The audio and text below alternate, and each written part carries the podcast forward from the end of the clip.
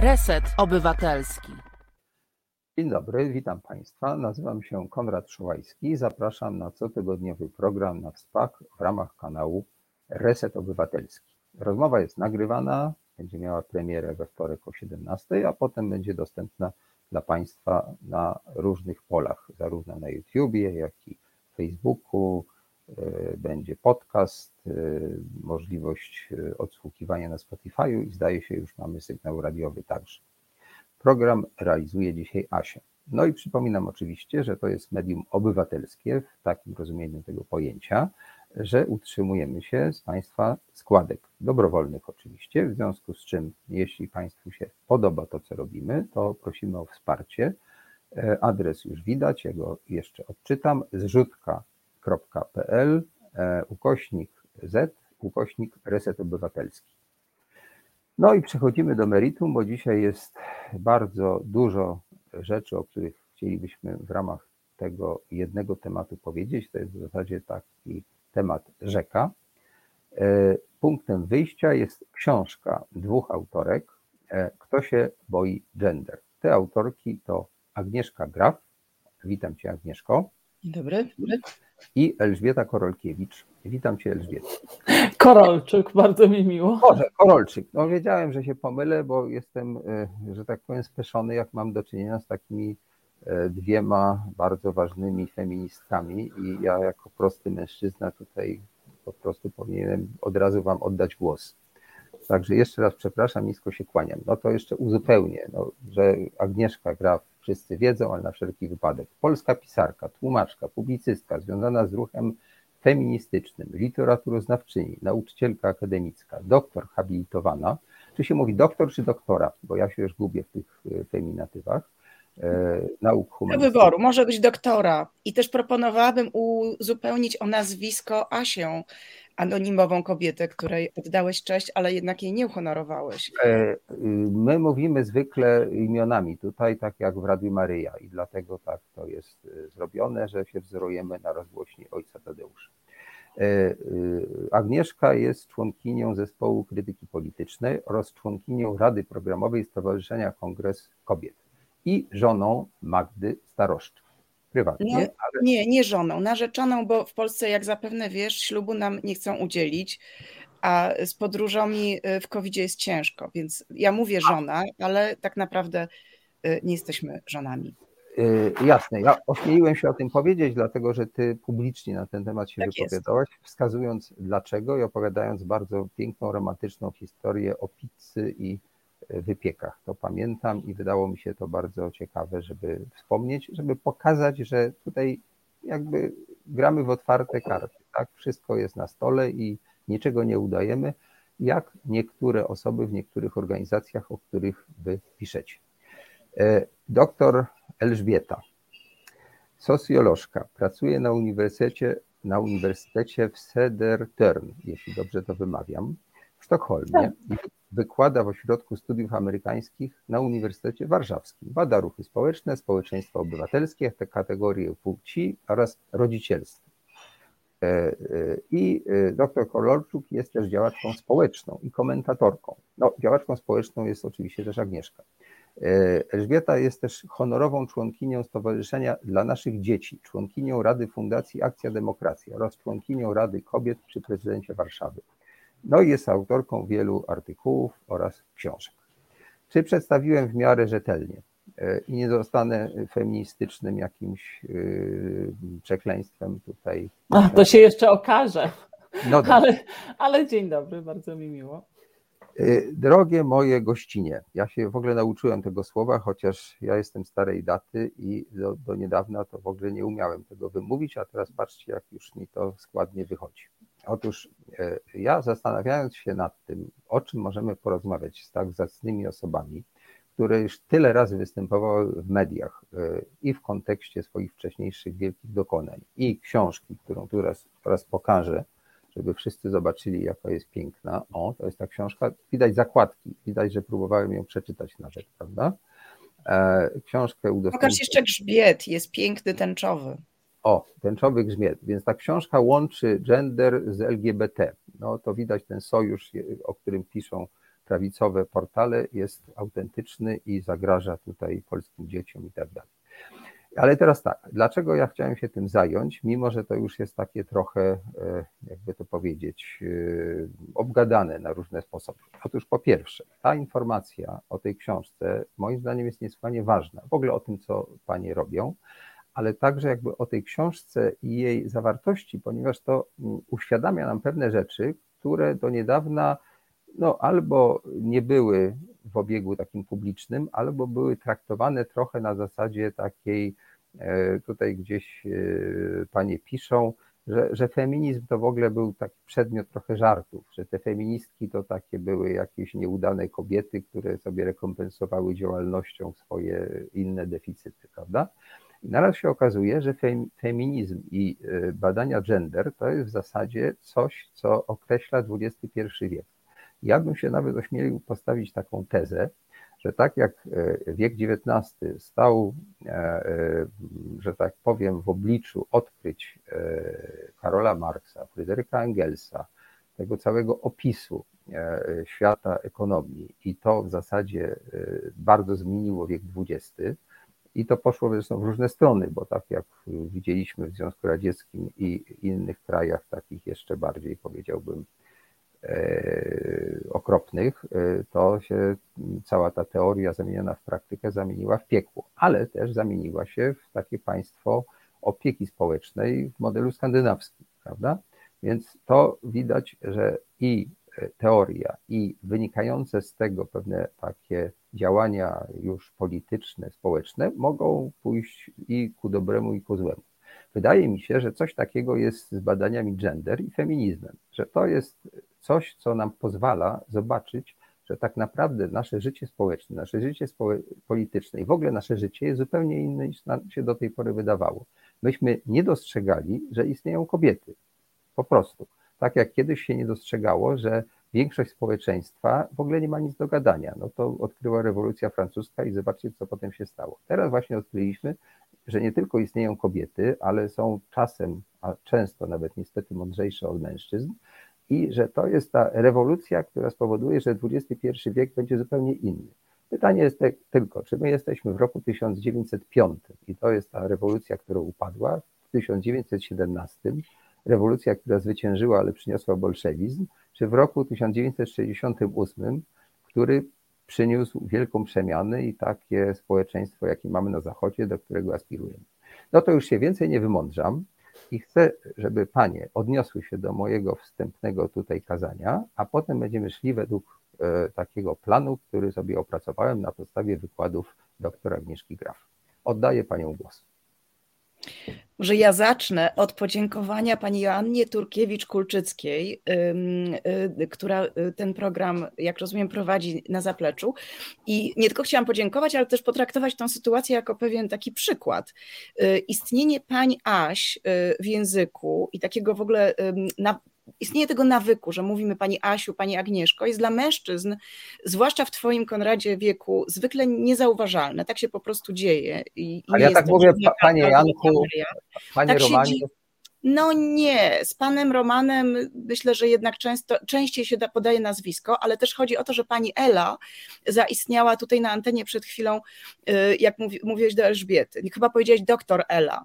Y, I ja wiem, że to brzmi małostkowo, ale my naprawdę mamy tego dosyć. To znaczy ja y, chyba do habilitacji byłam panią Agnieszką i do dziś mi się zdarza, jeżeli słuchają nas jacyś studenci, to chciałam powiedzieć, że ja się nazywam profesor Agnieszka Graf, a nie pani Agusia, kiedy na przykład przykład proszą mnie o przedłużenie terminu pracy.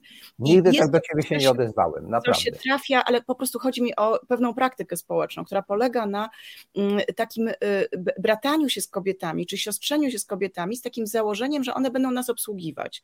Nas, mężczyzn, ale też nas, starsze, wyżej postawione kobiety. To jest odruch, który pokazuje, że rzeczywiście, tak jak mówisz, żyjemy w patriarchacie i rzeczywiście feminizm jest tym zjawiskiem społecznym, ruchem emancypacyjnym i także teorią, która pozwala to zauważać. Natomiast z tą analogią z marksizmem to ja bym trochę uważała. Po pierwsze, dlatego, że feminizm poprzedził marksizm, to znaczy fe, feminizm się urodził mm, w, w XVIII wieku, a niektórzy nawet będą sięgać wcześniej, już tam w średniowieczu różne zakonnice coś kombinowały. Mm, a po drugie, te ruchy emancypacyjne są ze sobą splecione, feministki by powiedziały intersekcjonalnie. To znaczy jest tak, że te, te wglądy dotyczące różnic klasowych, mm, y, one są w dial- no one, one się łączą z tymi genderowymi. To nie jest tak, że najpierw był marksizm, a potem zastąpił go feminizm. Co więcej, to jest taka teza, którą często głosi prawica, tylko że ty to mówisz z zachwytem i szacunkiem, a oni to mówią ze zgrozą, że kiedyś to Marks, a teraz to te podłe feministki. Więc trochę bym, znaczy to nie jest, to nie jest tak, że to najpierw było jedno, potem drugie, tylko rzeczywiście ruchy emancypacyjne ze sobą są w różnych splotach i rzeczywiście jest tak, że teraz ten gender dziwnie mocno widać, po obu stronach zresztą mm, politycznej barykady i trochę o tym jest nasza książka. Gender, czyli od razu powiem, konstruowanie społeczne i kulturowe płci, które powoduje, że mówisz pani Asia, a pani Asia y, nie, niekoniecznie jest z tego zadowolona, ale też niekoniecznie ci o tym powie. Ja się z ja... Tobą zgadzam, ale chcę powiedzieć, że ta pierwsza feministka, którą znamy, Olimpia de Gouges, zapłaciła za to na gilotynie swoją głową, więc to było przedwczesne. I tak naprawdę feminizm w takim, no może jeszcze nie dzisiejszym kształcie, ale w jakiejś formie takiej już nam bliższej zrodził się w połowie XIX wieku dopiero. Prawda. No to takie drobne uzupełnienie, że odrobiłem lekcję przeczytając -hmm.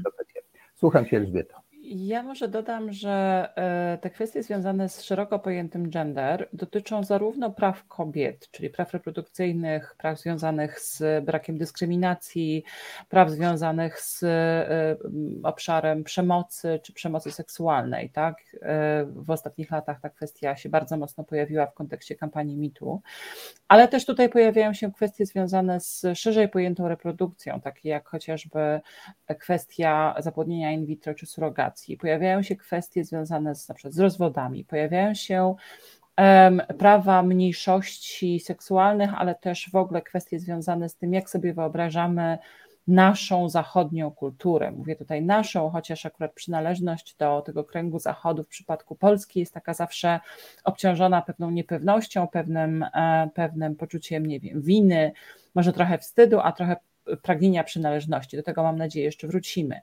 E, ale rzeczywiście jest tak, że w sensie politycznym, i to jest coś, o czym piszemy w książce e, szeroko i, i głęboko, mam nadzieję. Te, te kwestie, tak, te kwestie związane z, z właśnie tak ujętym gender, czyli całą tą szeroką gamą problemów czy kwestii dotyczących rodziny, reprodukcji, populacji, e, tożsamości, seksualności. E, to są kwestie, które w ciągu ostatnich 20 lat jakby przesuwały się e, do przodu w sensie znaczenia, jakie one mają dla podziałów politycznych pomiędzy prawicą a lewicą, pomiędzy nie wiem, populizmem a, a liberalizmem.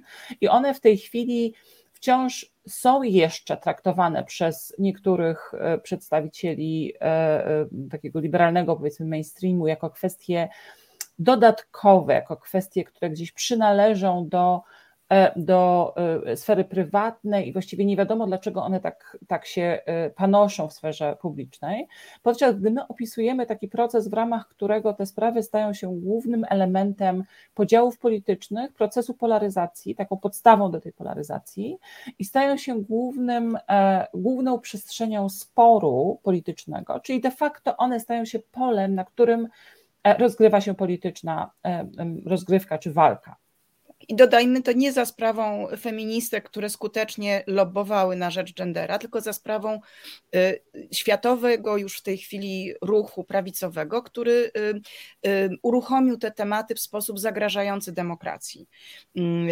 I rzeczywiście my adresujemy, teraz to widzę bardziej, odkąd ta książka już zaczęła trochę hulać w przestrzeni publicznej, że ta książka w Polsce przynajmniej jest adresowana do tych liberałów, którzy uważają, że to są takie ciekawe tematy zastępcze, obyczajowe, że jeszcze za wcześnie, że nie panowie, głównie mówimy do panów. Oto nie są tematy zastępcze, obyczajowe i jeszcze na nie za, za, za wcześnie. One właśnie już tu są z nami i, i musimy się z nimi zmierzyć, jeżeli chcemy uratować demokrację przed populizmem. Przy czym jeszcze tylko dodam, że y, tutaj my się z Tobą, y, myślę, że generalnie się zgadzamy co do tego, ale nie zgodziłabym się ze Twoim sformułowaniem, bo myślę, że ta, ta mobilizacja, o której piszemy, czy ten, czyli ten ruch antygenderowy, jednak w dużej mierze odpowiada na realne sukcesy feminizmu i ruchów emancypacyjnych. Tak? Czyli tutaj jest taka, mhm. E, jak w teorii rucha, ruchów społecznych zawsze jest taki movement i przeciw, e, czyli ruch i, i przeciw ruch, czy opór. E, I mhm. myślę, że to jest taki ruch e, ogromnego oporu wobec społecznej zmiany, która się dokonuje. Mhm.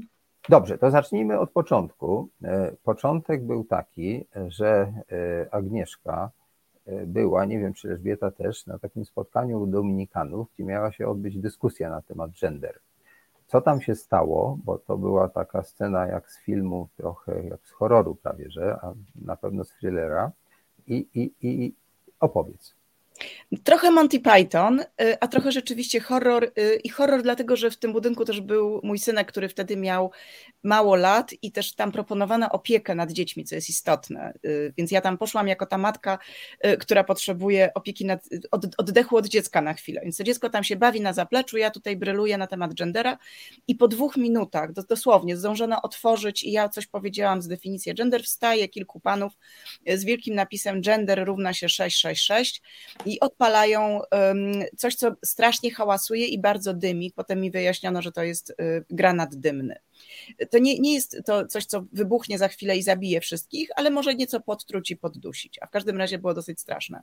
No, kościół został ewakuowany, Dominikanie bardzo przepraszali, podekscytowana publiczność, której tam było chyba ze 100 osób, wychodzi tam na tę ulicę Starego Miasta i to był koniec dialogu. Już kolejne spotkanie u Dominikanów się nie odbyło. No, I, to diabelstwo, bo rozumiem to 666, tak, to jest to oczywiście diabła. Chodziło o to, że y, te osoby, które przyszły, takie ateistki jak ty, wniosły tam no, takie jakieś bluźniercze treści, które nie powinny tam być w ogóle wy, wy, wyrażane. Tak? To chyba taki był cel. Znaczy, ja myślę, że ten, ten znak mówił, przestańcie y, dialogować z diabłem Dominikanie. Dominikanie, jak wiadomo, mają takie skłonności albo je miewali. Mm, I tutaj odezwało się to bardziej prawe skrzydło kościoła, tak? Y, a dla nas to też była bardzo ciekawa informacja, bo to był czas, kiedy mm, y, jeszcze feministki próbowały dialogować y, z Kościołem. Na przykład pojawiło się takie kuriozalne zjawisko jak list do papieża napisany przez Kongres Kobiet, w którym myśmy informowały papieża Franciszka, że takie coś złego się pojawiło, jak walka z gender i czy on o tym wie i może by nam pomógł.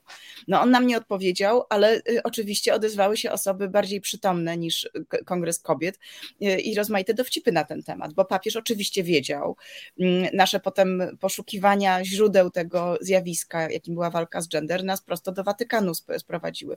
Ale wtedy jeszcze, to była jesień, Elu, przypomnij mi, 2013, tak? Czy A nie 12? Nie, 12, to była jesień 2012, w 13 roku gender już było słowem roku. To był początek.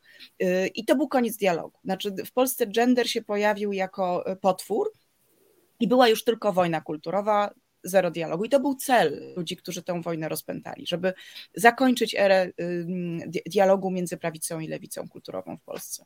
Rozumiem. No to, to był cel, który zresztą, jak potem pokazuje historia i to, co wokół nas jest, został zrealizowany i to bardzo skutecznie. Do tego jeszcze może wrócimy, bo polityka tutaj jest istotnym elementem tej całej e, naszej dyskusji. Ale najpierw chciałem zapytać Was o metodologię, e, bo to jest ciekawe e, i jakby to powiedzieć trudne, jak badać pewne rzeczy, jednocześnie albo będąc osobą całkowicie obiektywną, albo będąc osobą uczestniczącą jak rozumiem, wyście wybrały coś takiego, co e, wcześniej było niejako wyśmiane w filmie Marka Piwowskiego Rejs, że jesteście jednocześnie e, tym mikroskopem, który ogląda, tak, i jednocześnie przedmiotem tego badania, tak? To wy jako Takiem i ornitologiem, tak, tak my o tym mówimy. Tak, się... takim i ornitologiem. No to jakby to, no bo mhm. takie e, reguły, że tak powiem, akademickiego badania to są takie, że badamy na przykład planety, tak? I nie mamy do nich stosunku żadnego, tak? Po, poza zainteresowaniem. No to, to nauki ścisłe tak mają, a my jesteśmy humanistki i socjolożki, i kultura znawczynie i na szczęście nie musimy udawać, y, że jesteśmy obiektywne. To jest krótka odpowiedź. A dłuższej udzieli Ela, bo rzeczywiście z tą metodologią to jest skomplikowana sprawa. I też z metodą, bo myśmy tą książkę pisały razem, co też y, komplikuje rzeczy. To po, po, tak. poprosimy Elę, słucham. To jest o tyle istotne, że jak się patrzy, znaczy ja, dla mnie główną źródłem metodologii i, i pewnego podejścia też takiego etycznego do, do tego, co badam, jest jednak metodologia badania ruchów społecznych, tylko że ona tak naprawdę zakłada i większość tekstów na ten temat, które powstały, zakłada, że my badamy ruchy progresywne generalnie, tak? czyli ruchy, z którymi się zasadniczo zgadzamy. E, w związku z tym ta metodologia mówi nie tyle właśnie o jakiejś obiektywnej, zdystansowanej postawie, co mówi angażujemy się, ale jednocześnie dbamy o to, żeby zawsze e, w bardzo, bardzo jasny i, i wyraźny sposób opisywać naszą, e, naszą pozycję w stosunku do ruchu, opisywać to, co robimy, wspierać ten ruch jako osoba, która współtworzy na przykład wiedzę. W tej chwili takie właśnie co-production of knowledge, czyli współprodukowanie wiedzy, budowanie zasobu wiedzy z osobami badanymi jest, powiedziałabym, takim, takim nowym może w antropologii niekoniecznie nowym, no ale nowym w sensie, w sensie tego, że jest w tej chwili bardzo spopularyzowana ta, ta, taka, te, tego typu metodologia, e, jest, ma, ma, być czymś, co zakłada, że e, po pierwsze zmniejszamy ten dystans pomiędzy akademią a osobami, które uczestniczą w badaniach, po drugie e, legitymizujemy taki rodzaj wiedzy, powiedziałabym potocznej, która często wynika z doświadczenia, emocji i E, i która też jest istotnym dla nas źródłem, źródłem wiedzy. I po trzecie, staramy się e, nie e, dokonywać jakichś nadużyć związanych właśnie z tą różnicą władzy, tylko że nasza sytuacja była inna po prostu dlatego, że to są właśnie po pierwsze ruchy, z którymi my się nie zgadzamy ideologicznie, a po drugie to są ruchy, dla których my jesteśmy tym szatanem, to znaczy my tak, jesteśmy. Źródłem zagrożenia. Oni nie chcą z nami gadać, mówiąc najprościej. E, I w tym sensie ta, ta metodologia była właściwie połączeniem takiego warsztatu, e, który, który Agnieszka, którego Agnieszka używa na co dzień w swojej pracy, czyli pracy e, kulturoznawczej, takiej właśnie głębokiej, związanej z analizą symboli, wizerunków, pewnych motywów kulturowych, pewnych procesów kulturowych i tak dalej. I tego, co ja robię, to znaczy tego, co wynika z takiego socjologicznego podejścia do ruchów społecznych, czyli patrzenia na to, jakie one mają zasoby, w jaki sposób są organizowane, jak ta sieć działa, w jakich krajach, jaki typ ramy interpretacji rzeczywistości oni proponują, e, jakiego typu współpraca się pojawia w, w, pomiędzy różnymi grupami, czy pomiędzy politykami a ruchem społecznym. E, I myślę, że to jest dosyć ciekawa kwestia, jak myśmy pracowały, bo bo rzadko ja w każdym bądź razie mam wiele doświadczeń współpracy, współpisania, ale rzeczywiście z, niewieloma osobami uważam, że można współpisać w sensie siedzieć razem i pisać. A myśmy w dużej mierze to właśnie robiły. Czyli nie było tak, że tam jakieś kawałki sobie ustalałyśmy, co kto pisze, tylko rzeczywiście obie siedziałyśmy i wymyślałyśmy i zastanawiałyśmy się nad tym, co tak naprawdę widzimy, co to oznacza i jakie to ma szersze znaczenie. Więc, e, więc myślę sobie, że to jest dosyć też unikalne podejście e, i, i to zaowocowało z jednej strony takim poczuciem, że właściwie nie wiadomo, e, gdzie się kończą pewne nasze pomysły, i dlatego my zawsze podkreślamy, że to jest nasza wspólna książka i że każdy z tych pomysłów jest nasz wspólny. A, a jednocześnie myślę, że to pozwoliło się tak nasycać czy, czy, czy w pewnym sensie inspirować wzajemnie, czyli że te nasze metodologie się w dużej mierze przenikały i byśmy patrzyły na te zjawiska z bardzo różnych poziomów jednocześnie, czyli ta kwestia intersekcjonalności, interdyscyplinarności jest tutaj naszą, powiedziałabym, taką metodologią, e, którą, którą rzeczywiście udało się wprowadzić w życie. Takie mam przynajmniej poczucie. No tak, ale y, dla mnie było bardzo interesujące. Ja próbuję szybko znaleźć, gdzieś to sobie zapisałem. E, to chyba albo może jest w książce, może w którymś z wywiadów z Wami, który oglądałem, i to chyba Agnieszka mówiła, że bardzo zależało e, na tym Wam, i ten rozdział chyba mimo wszystko bardziej pisała e, Agnieszka, żeby wejść jakby w świat tych antygenderowców, żeby ich zrozumieć, żeby zacząć myśleć tak jak oni, po to, żeby móc opisać ich e, sposób e, rozumowania i tak dalej, i tak dalej. E, I prawdę mówiąc, ja jestem no, nie tak odległy od waszych poglądów pewnie, mimo że tutaj rzucacie na mnie różne klątwy, ale jak ja pracuję, a ja pracuję w nieco innej dziedzinie, ale też na trochę podobnych, że tak powiem, terenach, tak? Wchodzę w świat katolików, egzorcystów. E, e, no, ludzi opętanych, egzorcystów. Wchodzę w świat katolików, którzy zajmują się seksem. Mhm. Wchodzę w świat działaczy pisowskich, którzy nam tutaj robią dobrą zmianę. I ja wtedy naprawdę bardzo się staram, muszę uważać, żeby nie przekroczyć pewnej granicy, w ogóle z nimi tak zaprzyjaźnić, że prawie żebym chętnie został asystentem Jarosława Kaczyńskiego na przykład, albo asystentem egzorcysty, prawda? Jak robiłem film o tych y, właśnie egzorcyzmach, to Opus Dei mnie zaprosi, poprosiło, zaprosiło, żebym wykład wygłosił. I, I, tak naraz poczułem, czy, czy, ja nie przekraczam tej granicy, prawda? E, no więc chciałem, żebyście. Y, y, mówię, no nas to... zapraszali, tak. Zapraszali. Ela na przykład była zaproszona na, do wygłoszenia odczytu na konferencji, którą organizował Patryk Jaki. Y, I myśmy, i chyba odmówiłaś po prostu wtedy. Znaczy ja odmówiłam, ale dlatego, że zaproszono mnie do panelu z księdzem Oko, który po prostu jest potwornym homofobem i mówi rzeczy straszliwe w sensie publicznym. I ja napisałam, że po prostu z tym panem nie, nie wystąpię, bo, bo uważam, że. Ale ta granica nienawiści... jest płynna. Tak, ta granica, granica między właśnie tym, że my to badamy, bo myśmy następnie oczywiście przyjrzeli, ja mówię, Ela, odmówiłaś, spoko, ale przyjrzyj się temu plakatowi, on jest niebywały. Y, tam są geje, y, Marx, Engels, papież, y, Schumann. Schumann. Więc potem spędziłyśmy pół dnia analizując ten plakat. Oraz którym... to, co tam było na tej konferencji, na której mi nie było, ale przecież była, była, można było sobie to obejrzeć. Znaczy w tym sensie my Myślę, że Agnieszka ma większą skłonność do takiego zanurzania się w intelektualnej produkcji ruchu, więc y, y, jakby podążania takimi ścieżkami też pewnych tropów intelektualnych, a ja z kolei y, częściej byłam, uczestniczyłam po prostu w tych tak. a to protestach, a to zjeździe w Weronie, a to otwarciu kolegium Powiedz Termarium. dwa słowa o tym zjeździe w Weronie, bo nie wszyscy może wiedzą, prawda? tak, znaczy dla mnie, powiem szczerze, że dla mnie to nie było jakimś takim poczucie, to, kiedy byłam w tych miejscach, miałam poczucie, że, że stykam się z kimś, kto, z kim się oczywiście nie zgadzam, ale nie miałam też, znaczy, może nie miałam poczucia jakiegoś, nie wiem, lęku czy, czy niepokoju, ale też myśmy z Agnieszką założyły, że my poszukujemy pewnej racjonalności w tym myśleniu.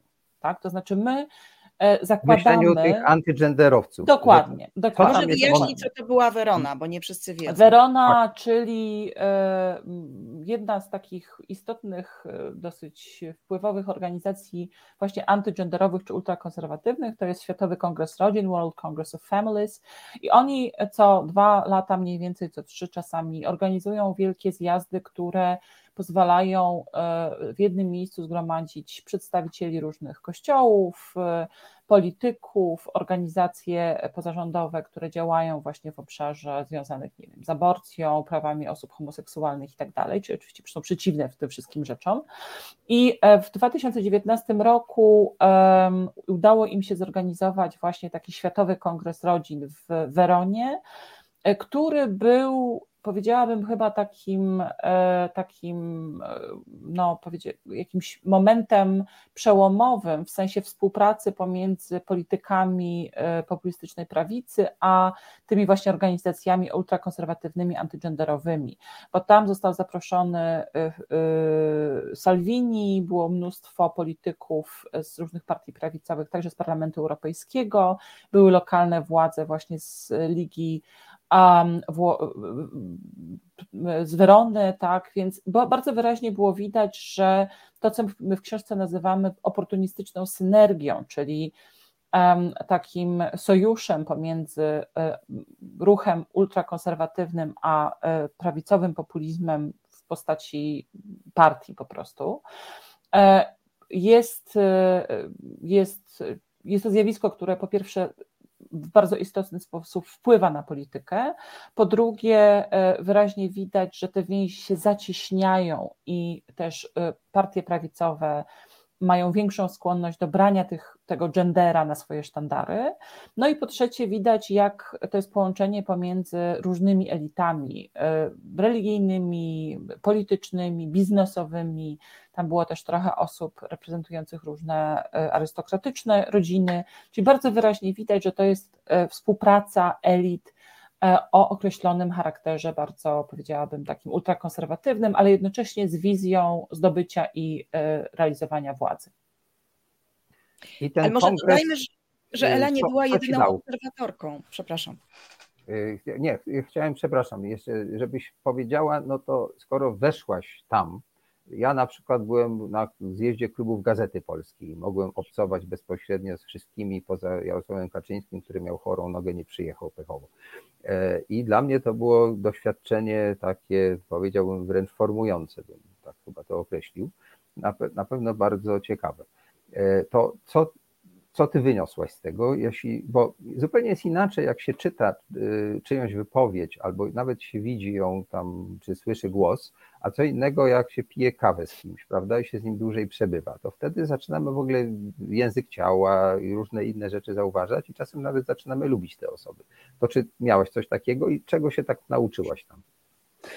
E, nie wiem, czy lubić, ale rzeczywiście lepiej zrozumiałam po pierwsze taką strategię e, tych ruchów, która polega na e, pokazywaniu się od strony, powiedziałabym, takiego właśnie, nie wiem, profesjonalizmu, zaangażowania w sprawy społeczne. To było niesamowite, bo na, my też piszemy o tym w książce, to znaczy, że te ruchy, szczególnie w Europie, bardzo dużo mówią nie tylko o prawach rodzin, w sensie, że trzeba je chronić przed rozwodami i dzieci przed homoseksualizmem, ale też mówią o prawach rodzin w sensie y, prawa do wsparcia państwa, do dobrej edukacji dzieci, czy wsparcia dla y, rodzin y, z dziećmi, które są niepełnosprawne itd. Tak itd. Tak I tam bardzo wyraźnie to było widać, to znaczy niektórzy przemawiający nawet wprost mówili o tym, że że mówienie o rodzinach, pokazywanie się jako osoby, które są e, dobrymi członkami rodzin, nie wiem, ojcami i tak dalej, i tak dalej, wielodzietnych rodzin, jest częścią strategii bardzo świadomej, takiej powiedziałabym PR-owej tych ruchów. W zasadzie każdy, kto tam występował, mówił o sobie jako na przykład jestem ojcem mającym tam, nie wiem, szóstkę dzieci, albo jestem e, szczęśliwym e, małżonkiem i mam, nie wiem, czwórkę dzieci i tak dalej, i tak dalej. E, co było momentami bardzo zabawne, bo właśnie w momencie, kiedy mówią o tym arystokraci ze swoimi zamkami i y, mówią o tym, że właśnie wspaniale im się wychowuje swoje dzieci, nie wspominając o tym właśnie, że to wychowywanie odbywa się w zamku gdzieś tam w Austrii, e, no to brzmi to y, dosyć komicznie, w sensie, że to jest, nie jest to może przepis na życie, które, które, który każdy może sobie realizować, natomiast e, bardzo wyraźnie było widać taką próbę ocieplenia wizerunku, który notabene w tej chwili można zobaczyć przy okazji skandalu Bordo Juris, czyli pokazywania się jako e, osoby. Czy ty odbierasz ten skandal jako ocieplenie wizerunku, że tam był e, romans? Ja, nie, ja bym powiedziała. Okay? Ja nie, ja bym powiedziała, że ten skandal pokazuje rozłam w samym ruchu pewien, czy konflikty, natomiast to, jak on jest y, obrabiany, że tak powiem, jak się na niego reaguje i w jaki sposób mówią o sobie różne e, osoby zainteresowane, szczególnie pan Zych i pani Pawłowska, bardzo wyraźnie pokazuje taką tendencję do e, tworzenia wizerunku tych ruchów jako ruchów mainstreamowych w gruncie rzeczy, tak? Co ma z kolei pozwolić na no w gruncie rzeczy ukrycie, czy, czy gdzieś zniknięcie na zapleczu prawdziwych celów, takich jak chociażby całkowity zakaz y, aborcji, czy kwestia y, dyskryminacji osób nie, y, nieheteroseksualnych. Więc, e, więc ja bym powiedziała, że, że Werona naprawdę była takim momentem, w którym było to wyraźnie widać.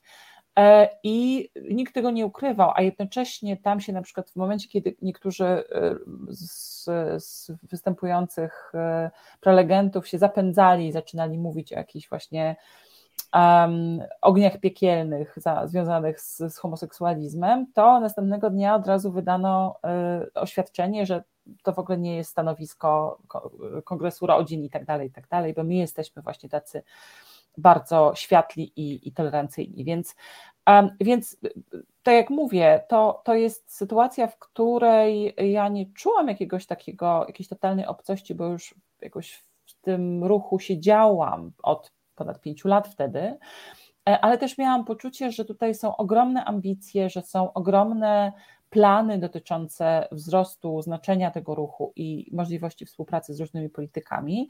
I dla mnie na przykład fascynujące było właśnie obserwowanie tego, jak na przykład, nie wiem, wchodzi Salvini i on jest witany po prostu jak, e, nie wiem, jak e, jakiś wspaniały sportowiec, który dla swojej drużyny zdobył, nie wiem, 20 bramek w ciągu ostatniej e, ostatnich rozgrywek, tak? I on tam po prostu bryluje, jest e, witany oklaskami, jest witany też jako nadzieja dla tego ruchu na zdobycie wpływów politycznych. Więc to bardzo wyraźnie było widać, jak te kwestie ideologiczne, polityczne, kwestie władzy i e, ideologii się ze sobą mocno splątują.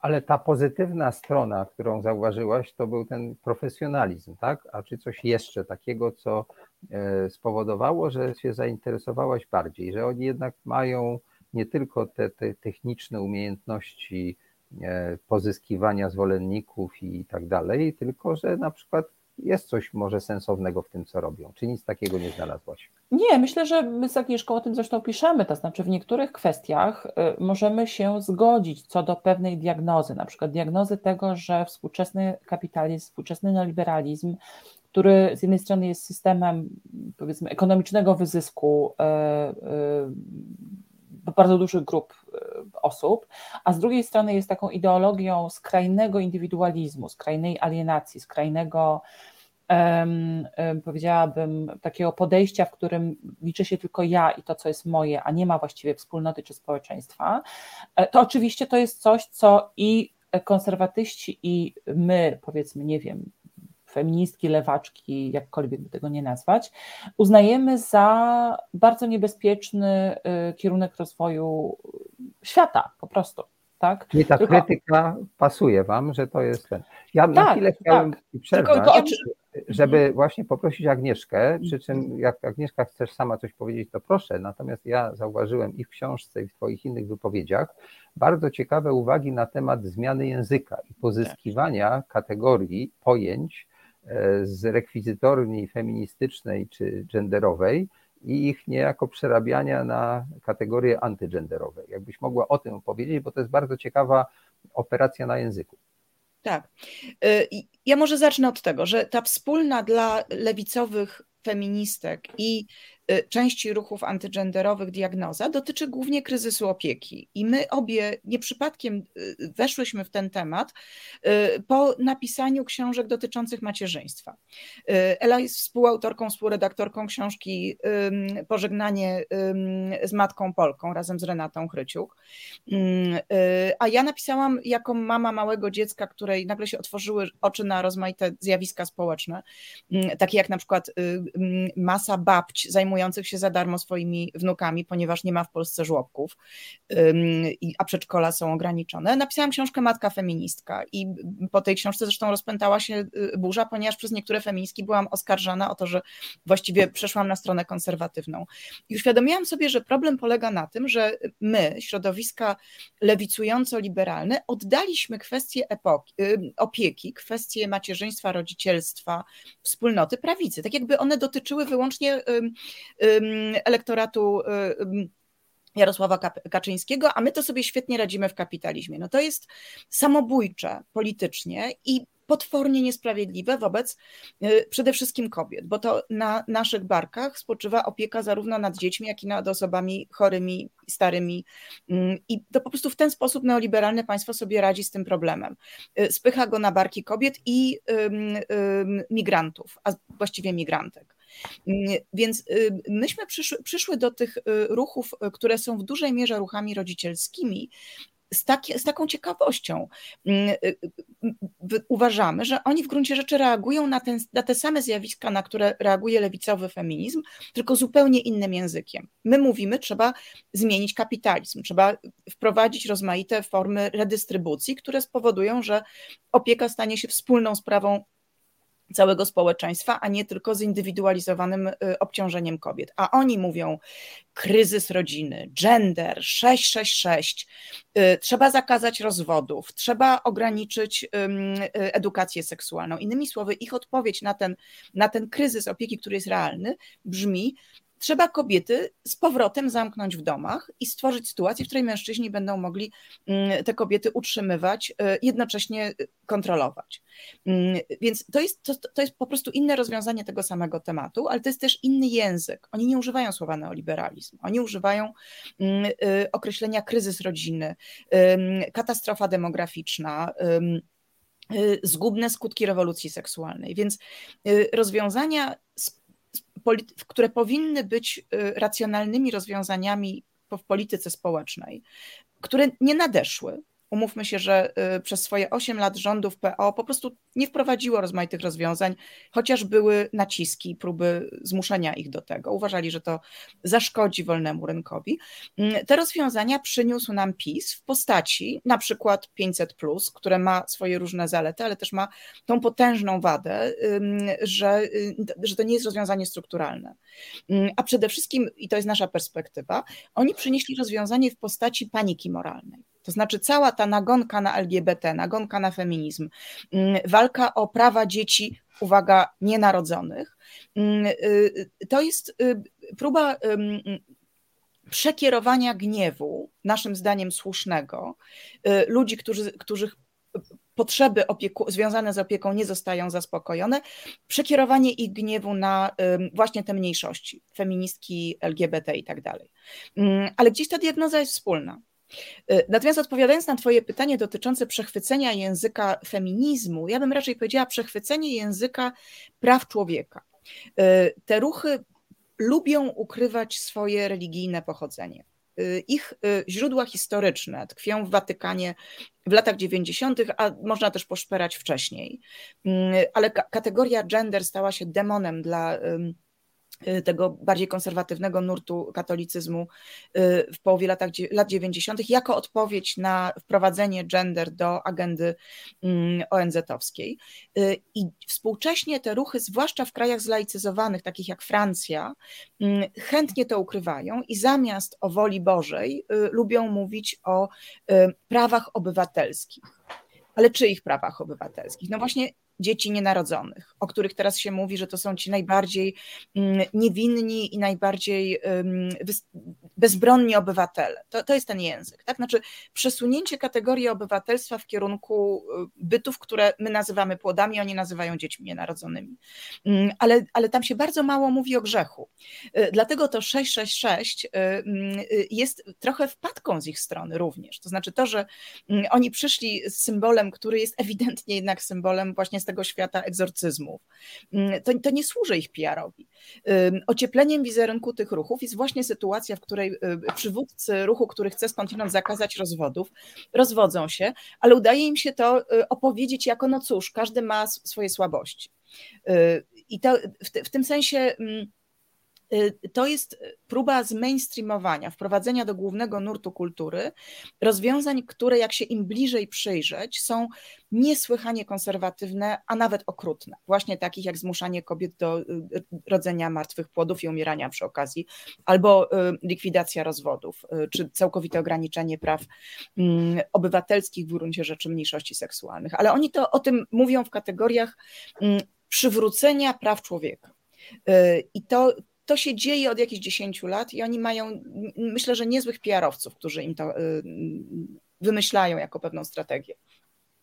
No właśnie, ale pytanie tu się rodzi takie, na ile to się rodzi na dole, a na ile to się rodzi w Watykanie i ci PR-owcy gdzieś tam z Rzymu wysyłają stosowne y, wskazówki, tak jak kiedyś Wydział Prasy KC instruował dziennikarzy w Polsce, jak należy tam na różne rzeczy patrzeć, o czym wolno, o czym nie wolno pisać i tak dalej. Tak jak dzisiaj jest przekaz dnia w PiSie. No to czy tam papież, czy jego tam urzędnicy to robią, czy też na dole gospodyni w Goczałkowicach Małych też się denerwuje, że tutaj te dzieci będą seksualizowane i ona sama w tę sprawę chce jakoś wejść. Jak to jest? E, jedno i drugie, ale generalnie jest tak, że rzeczywiście jest to organizacja, czy sieć organizacji, czy ruch po prostu społeczny, który jest w dużej mierze powiązany z organizacjami czy instytucjami religijnymi. E, w Europie czy w, czy w Ameryce Łacińskiej to będzie głównie Kościół katolicki, ale też e, Kościół ewangelikalny tutaj na przykład w Stanach Zjednoczonych e, bardzo mocno działa i to jest, to jest bardzo prężna instytucja, a jednocześnie niesłychanie konserwatywna. I ta kwestia konserwatyzmu jakby staje się głównym elementem spajającym, e, powiedziałabym, tą społeczność. Do tego dołącza się, dołącza się Kościół prawosławny, szczególnie oczywiście w Rosji, bo to też staje się kwestią w dużej mierze polityczną, jakiego typu powiązania pomiędzy władzą a polityką e, będą funkcjonowały i, i co one tak naprawdę oznaczają, e, ale też e, nie, nie chciałabym stworzyć takiego wrażenia, że to jest tylko i wyłącznie manipulacja odgórna. Tak? Bo jak patrzymy chociażby na ruch e, Manif Puchtu we Francji tak? w 2013 roku, wokół propozycji e, dotyczącej e, równości małżeńskiej, czy właściwie wtedy nie chodziło o małżeństwa, tylko chodziło o prawa do zawierania związków partnerskich dla osób nieheteroseksualnych stworzył się wokół tego dosyć potężny jednak ruch, to było kilkaset tysięcy osób na ulicach Paryża czy Lyonu, ludzi, którzy rzeczywiście uwierzyli, że tego typu rozwiązania zagrażają im prawom, ich prawom obywatelskim, zagrażają rodzinie tradycyjnie pojmowanej, że to jest efekt tego, co nazwano familiofobią, czyli jakąś niechęcią do tradycyjnej rodziny, więc jak, jak byłam z kolei w Weronie, e, gdzie byłam zarówno na e, marszu, właśnie marszu obrony rodziny, e, który to marsz był organizowany przez właśnie Światowy Kongres Rodzin, i później byłam na marszu um, feministycznym, to ten drugi był po prostu ogromny, tak, tam było, ja nie wiem, może 100 tysięcy ludzi, może więcej, było widać ten, ten entuzjazm i tą, tą szaloną po prostu radość z tego, że możemy się przeciwstawić um, właśnie okrutnym, bardzo kontrowersyjnym pomysłom. Akurat tam chodziło też o kwestię związaną z rozwodami, bo wtedy był forsowany we Włoszech taki pomysł, żeby utrudnić je i wydłużyć tą, tą całą procedurę. Um, a z kolei na marszu e, na rzecz rodziny tam były oczywiście no, przedstawiciele różnych organizacji, kościołów i tak dalej, ale ta, tam też byli tak zwani zwykli ludzie. Tak? Czy tak samo było w 2015 roku, na przykład były organizowane takie protesty w związku z e, edukacją seksualną w Warszawie, gdzie ja też byłam i, i w tym uczestniczyłam. I jakby nie mogę powiedzieć, że jest to tylko i wyłącznie forma manipulacji ze strony, y, ze strony Watykanu czy jakiejś innej instytucji religijnej.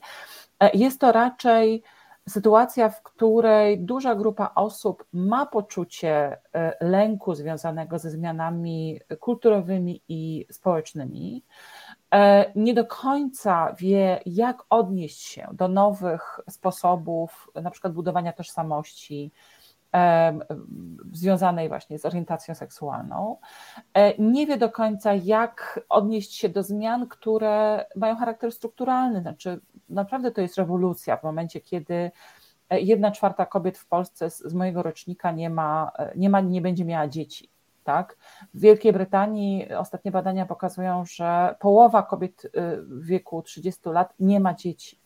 To jest naprawdę ogromna rewolucja, to jest ogromna zmiana społeczna i wiele osób nie potrafi się e, w tym odnaleźć i e, czuje się zagrożona, tak, e, seksualizacją, czy zagrożona czymś, co zostanie wytworzone właściwie za pomocą języka, ale co oczywiście odnosi się do realnych nie wiem, lęków, obaw, wątpliwości, więc moim zdaniem bardzo trzeba podkreślać fakt, że jest to, że jest to ruch e, organizowany przez określone organizacje, instytucje, ludzi konkretnych, e, ale też trzeba zastanowić się, dlaczego te antygenderowe kampanie znajdują posłów czy znajdują swoich zwolenników wśród osób, które skądinąd niekoniecznie muszą być same ultra, ultrakonserwatystami.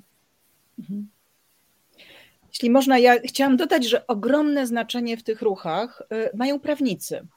Że Ordo Juris to nie jest wybryk natury, tylko to jest część strategii. Oni kopiują y, pomysł, na który wpadli amerykańscy ewangelii Kanie mm, w latach 80. i 90., kiedy jakby przenieśli się z tych kościołów, gdzie się śpiewało i modliło za dzieci nienarodzone, do świetnie finansowanych y, think tanków, w których wymyślano pomysły, jak konkretnie ograniczyć prawa kobiet do aborcji, co w Stanach miało swoją logikę związaną i do dziś ma. W tej chwili już to, ta, ta strategia osiągnęła taki szczytowy moment. Wydaje się, że prawo do aborcji w Stanach jest naprawdę realnie zagrożone w całych Stanach na poziomie federalnym.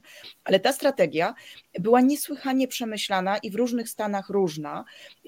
Na przykład ograniczano prawo nastolatek do aborcji, zwiększając prawa rodziców do kontrolowania nastolatek. Ograniczano fundusze, które które szły y, z podatków na y, opiekę zdrowotną dla dzieci pod hasłem, że ludzie o konserwatywnych poglądach nie życzą sobie y, finansować zabijania dzieci nienarodzonych. Tak to jest ten język. I w ten sposób w Stanach do, doprowadzono do sytuacji, w której realnie w stanie Mississippi mieć zabieg aborcji było bardzo trudno już 10 lat temu. I te strategie, w których nie ma mowy o Panu Bogu i grzechu, natomiast jest mowa właśnie o mm, podatkach, o prawach obywatelskich, o prawie do sumienia, to jest bardzo ważna strategia, mm, te strategie eksportowano y, do innych krajów. I my jesteśmy tego świadkami, kiedy Ordo Juris wygłasza rzeczy kuriozalne z punktu widzenia współczesnej obyczajowości, mm, ale robi to językiem takim właśnie pozornie całkowicie y, y, racjonalnym i, i na spokojnie. Tam nie ma ognia piekielnego i 666 i granatów dymnych. Tam są pa, pa, pa, panie w, w garsonkach, mm, panowie w idealnie uprasowanych garniturach, tło z książek. Mm, to jest przezabawne, jak teraz to wypłynęło, te, ta, ta, ta cała właśnie mm, teatralność tej sytuacji przy okazji y, romansu między panią i panem. Ale y, ale to warto się temu przyglądać jako pewnemu teatrowi, który wyszedł z lochów Watykanu właśnie do tych kancelarii adwokackich, które, które nam urządzą świat na nowo. No tak, ale skoro ty tak wgłębiałaś się w ich myślenie, starałaś się y, wejść w ten świat po to, żeby móc go opisać w sposób możliwie kompletny i taki zrozumiały dla tych, którzy niekoniecznie są zwolennikami takiego myślenia, bo była mowa o tym, że to właściwie ta książka jest trochę dla liberałów. No to czy możesz wyjaśnić psychologię tych ludzi? Czy to jest tak, że to, ja rozumiem, że na dole jest obawa, tak, że ludzie prości to y, wobec kryzysu, pandemii, różnych innych nieszczęść, które na nas spadają, szukają prostego rozwiązania. Ktoś im podrzuca takie, to idą tu. Jakby było inne, dostępne, to pewnie by poszli gdzie indziej. Znamy co jest na górze? Y, y, no, co jest na górze? Co jest z tymi inteligentnymi prawnikami, którzy y, y, co, chcą robić karierę, wierzą w to, są cynikami, czy w latach gierkowskich by budowali y, lepszą Polskę razem z towarzyszem Edwardem, czy no, chodzi o to, czy to są tacy technokraci, którzy tylko używają kostiumu, a dzisiaj akurat jest ten, czy to jest gdzieś tam w głębi jakaś taka wiara? No, jak, jak ty myślisz? Jak może obie pani? To jest, ja, myślę, że pułapka, to znaczy my nigdy y, nie dojdziemy do tego, co ludzie naprawdę myślą. Zwłaszcza, że myślenie jest jednak czynnością grupową w dużej mierze. To znaczy, jak człowiek wyrasta w pewnym środowisku, y, zatrudniony zostaje potem też w tym środowisku, to to myślenie jest dla niego normalne. Więc ja myślę, że oni naprawdę tak myślą, ale gdyby, nim, gdyby trafili gdzie indziej pięć lat temu, to może myśleliby gdzie indziej i ja chyba jedyna w środowisku feministek y, mam taką fantazję, że właśnie pani Pawłowska, bystra osoba skądinąd, gdyby trafiła na gendery y, jak za młodu, zamiast y, na, na, bardzo prawicowy wydział prawniczy, to może dzisiaj by była feministką. No ale jest kim jest i ja przyjmuję, że ona wierzy w to, co robi, ale też widzę, że inaczej niż 10 lat temu istnieją instytucje, dzięki którym ona może na tym sposobie myślenia i cyzelowaniu języka zrobić autentyczną karierę. To znaczy, to, to jest świat instytucjonalny, alternatywny wobec liberalnej demokracji, w którym ludzie zarabiają prawdziwe pieniądze i, i, i zdobywają prawdziwą władzę. To jest alternatywny świat. Ela to świetnie napisała i to akurat pamiętam, że to jest twój pomysł, żeby nazwać to um, alternatywnym społeczeństwem obywatelskim. Myśmy prześlepili moment, w którym oni zaczęli budować paralelny wobec demokracji liberalnej świat. Nam się wydawało, że społeczeństwo obywatelskie to są takie szlachetne fundacje ku pluralizmowi i większej tolerancji, jak nie wiem, Fundacja Batorego, KPH, prawda, no, czy takie inicjatywy jak nasz dzisiejszy program. Tymczasem nie. Ma masowe i świetnie finansowane organizacje, również społeczne, powstawały po prawej stronie i teraz przejęły władzę. No dobrze, czyli y, y, mówiłaś na początku, że w zasadzie już y, przy samych narodzinach pomysłu do jej książki stwierdziłaś, że porozumienia nie ma tak? że w zasadzie ten epizod u Dominikanów pokazał, że dialog jest niemożliwy, że ktoś tę polaryzację świadomie buduje. To spróbujmy o tym powiedzieć. E, kto ten rów wykopuje i jakimi metodami, żeby ci, którzy mogliby się dogadać, bo przecież nie we wszystkich sprawach się różnimy. To, Albo mogliby się ciekawie różnić. To jest coś, o czym my w ogóle zapominamy w Polsce, że naprawdę można mieć różne poglądy i się przyjaźnić. I ja jeszcze jakiś czas temu miałam przyjaciółki po tej konserwatywnej stronie i w pewnym momencie powstała wrogość wynikająca z tego, że po tamtej stronie budowano obraz mnie jako cynicznej manipulatorki, a przede wszystkim zagrożenia dla dzieci. I to jest ten moment, w którym konflikt traktujemy jako y, katastrofę i rów mariański, a nie y, punkt wyjścia do ciekawego dialogu. I, i tak, no ja podzielam pogląd badaczy wojen kulturowych, mm, które są w Stanach Zjednoczonych, ja jestem amerykanistką, toczą się od lat, połowy lat 70., że to jest świadoma gra polityczna ze strony mhm. konserwatywnej prawicy. To są w Stanach na wojnach kulturowych kolejni y, republikańscy prezydenci wygrywali wybory, to się zaczęło od Reagana. Także to jest strategia polityczna, ale my oddzielamy y, ludzi, którzy pracują w tych ultrakonserwatywnych think tankach, takich jak Ordo Juris i jej organizacja matka, czyli Traditio Familie Proprydade to jest organizacja międzynarodowa. Pamiętajmy, że to są międzynarodowe sieci. Zdaje się zrodzona w Brazylii, prawda? To tak, w Brazylii i też bardzo aktywna w Stanach. Mm, o bardzo ciekawej, ambiwalentnej relacji z Kościołem katolickim. To nie jest tak, że Watykan ich wyprodukował. Oni trochę wyrośli jak żmija na piersi Watykanu i Watykan nie bardzo wie, co z nimi robić. Tam, tam są bardzo ostre konflikty. Ale no, po jednej Francji stronie... zdaje się w ogóle to jest potępione i y, niektóre episkopaty zdaje się tak. odcinają się zdecydowanie od działalności tak. tych takich quasi chrześcijańskich organizacji. Tak, tak, tak. Ja to, to są bardzo ciekawe rzeczy i na przykład ze Staszkiem Obirkiem ciekawie się o tym rozmawia, bo on y, całą tą historię opowiada bardziej jako konflikt wewnątrz Kościoła katolickiego, który wygrała strona ultrakonserwatywna, ale ta strona progresywna no, ciągle próbuje się bronić i w niektórych krajach jest dosyć silna. Ale po jednej stronie jest cały ten świat antygenderystów, a po drugiej stronie są y, partie polityczne, takie jak PiS, Vox y, w Hiszpanii, Lega w, y, we Włoszech, czy y, ta partia Orbana Fidesz y, w, y, na Węgrzech. I tam, wracając do Twojego wcześniejszego pytania, myślę, że jest dużo więcej cynizmu. Y, ja nie mam wglądu w umysł Patryka Jakiego, ale podejrzewam, że on nie jest fanatykiem religijnym, który, któremu się przyśniła Matka Boska i który uznał, że teraz będzie walczył o dzieci nienarodzone. To jest facet, któremu po prostu, y, do którego przyszli y, jacyś ludzie z, z jakiejś organizacji i, i dobili targu. I to nie jest z mojej strony jaka, jakieś oskarżenie, tak się robi polityka, prawda? No, istnieją też sojusze po lewej stronie. To znaczy, Kongres Kobiet na przykład próbował wpływać na Platformę Obywatelską, z punktu widzenia lewicujących feministek może nawet trochę za bardzo. Fundacja Batorego też ma silne więzi z różnymi partiami liberalnymi. No, to się dzieje w polityce. Ale ja nie wierzę, żeby Jarosław Kaczyński, który kiedyś przecież był zwolennikiem tak zwanego kompromisu, teraz nagle uznał, że kobiety mają rodzić martwe płody. On uznał, że mu to nie przeszkadza. Co więcej, że mu się opłaca współpraca z tymi, y, z Kają Godek na przykład, tak? chociaż jest to, zdaje się, dosyć trudna współpraca. Mm, y, I my próbujemy pokazać bardziej niż myśli i uczucia tych, y, tych, tych graczy, próbujemy pokazać, co się komu opłaca, dlaczego i na jakim etapie. Znaczy my to traktujemy jako pewne mhm. zjawisko społeczne, a nie chyba bardziej niż mentalność i tu się różnimy.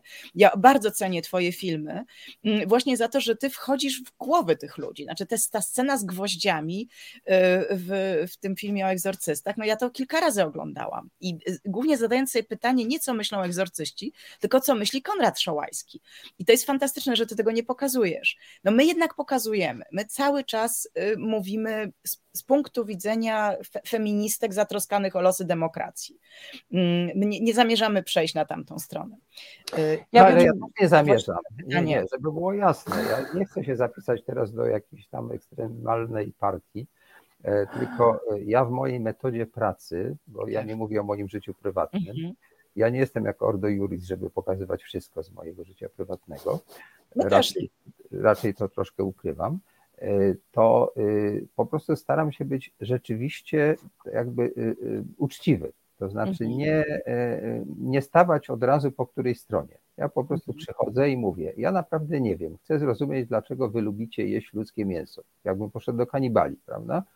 E, chociaż ja nie, nie jestem zwolennikiem kanibalizmu, więc to, to jest jakby moja postawa i dzięki temu mogę się dowiedzieć, jakie dania oni lubią gotować, tak? A gdybym zaczął od potępienia, to by nie zdradzili żadnego swojego sekretu, mhm. prawda?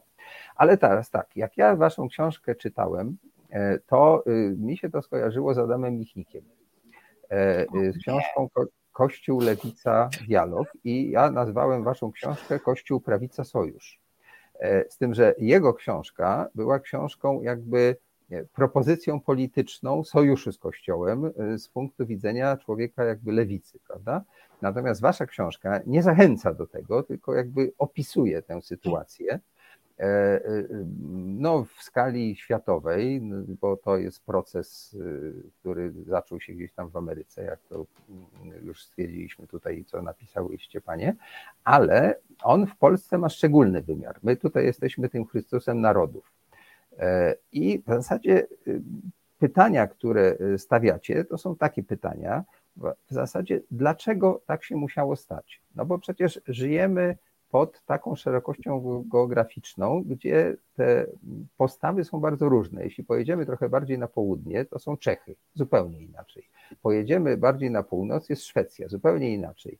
Dlaczego w Polsce politycy oddali się e, e, Kościołowi w taki sposób, że w zasadzie niezależnie od tego, z której strony przychodzili, a nawet powiedziałbym, że ci lewicowi byli bardziej tacy e, chętni, żeby tutaj podpisać konkordat, oddać jakieś tereny, tę komisję majątkową, no te wszystkie rzeczy wy znacie to mhm. jeszcze lepiej pewnie ode mnie. No to jak to właściwie jest e, z tym, z tym sojuszem i czy Polska jest rzeczywiście inna, że my jesteśmy tacy dziwi?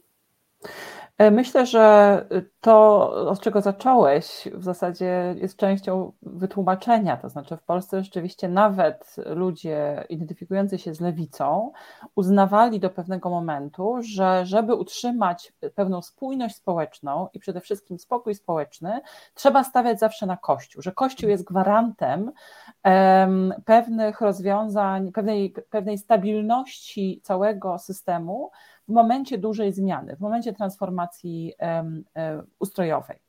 E, a my pokazujemy, że ta wizja od początku była w gruncie rzeczy myśleniem życzeniowym, a, nie realną e, propozycją polityczną, dlatego że Kościół e, jako instytucja globalna ma zupełnie inne cele niż budowanie Polski, mówiąc krótko. Co więcej, myślę, że nasza książka też pokazuje, w jaki sposób Kościół stał się w gruncie rzeczy e, instytucją, której nadrzędnym celem, niektórzy twierdzą, że zawsze tak było, jest po prostu zdobycie i utrzymanie władzy. E, I tutaj ta, myślę, że to, to jest coś, co zawsze tłumaczę, kiedy rozmawiam z dziennikarzami, dziennikarkami z zagranicy, którzy mają taką skłonność do patrzenia na siłę polityczną Kościoła w Polsce jako po prostu wypływającą z tego, że ludzie w Polsce intensywnie wierzą i są zaangażowanymi katolikami.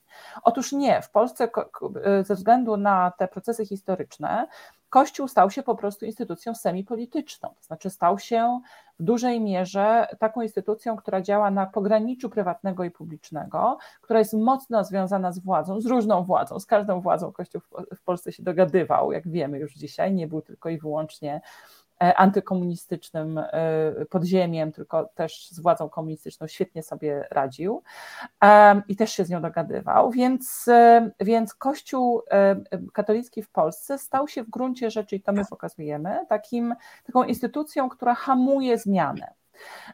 I to, co jest też istotne, to, że im mniej władzy moralnej, czy etycznej, takiej wynikającej z autentycznego zaangażowania w katolicyzm jest w polskim narodzie, mówiąc krótko, czy w polskim społeczeństwie, tym bardziej e, Kościół staje się skłonny do budowania bardzo ścisłego sojuszu z władzą.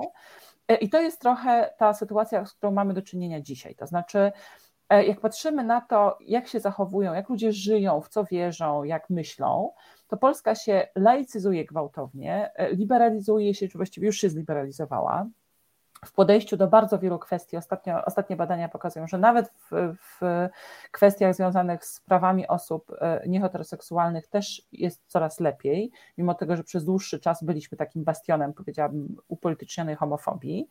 E, natomiast Kościół e, z, wspólnie z, zresztą z prawicą populistyczną czy skrajną starają się bardzo mocno po pierwsze zatrzymać te procesy, a po drugie e, zbudować taki rodzaj polaryzacji politycznej, w której mniejszość będzie de facto dyktowała warunki większości. I to jest ta zmiana polityczna związana z, z, z, z, mm, wojnami kulturowymi, którą widać i w Stanach Zjednoczonych, i w Polsce, i jeszcze w kilku krajach. To znaczy, to już nie jest kwestia budowania dużego sojuszu politycznego w oparciu o y, wszystkich katolików w Polsce, tylko chodzi o to, żeby Zresztą w badaniach nad religijnością też widać taką tendencję, że o wiele mniej ludzi chodzi do kościoła, ale ci, którzy chodzą, są bardziej zaangażowani, są bardziej, e, powiedziałabym, ideologicznie związani z, z, z projektem politycznym, który Kościół też proponuje.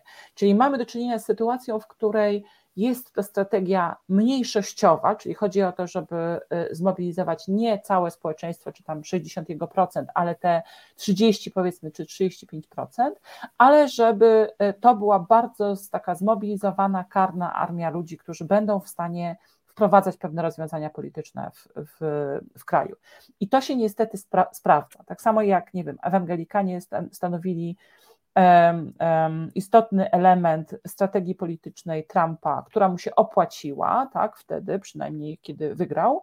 E, tak samo, mimo tego, że to jest bardzo mała grupa w gruncie w społeczeństwie, e, tak samo w Polsce mamy do czynienia z taką rosnącą polaryzacją i taką powiedziałabym, e, stworzeniem takiego podziału, w którym właściwie już żadna dyskusja nie jest możliwa, ponieważ każdy konflikt jest umoralniany tak? Czyli jest to po prostu walka dobra ze złem, a nie różnice w poglądach. Mhm.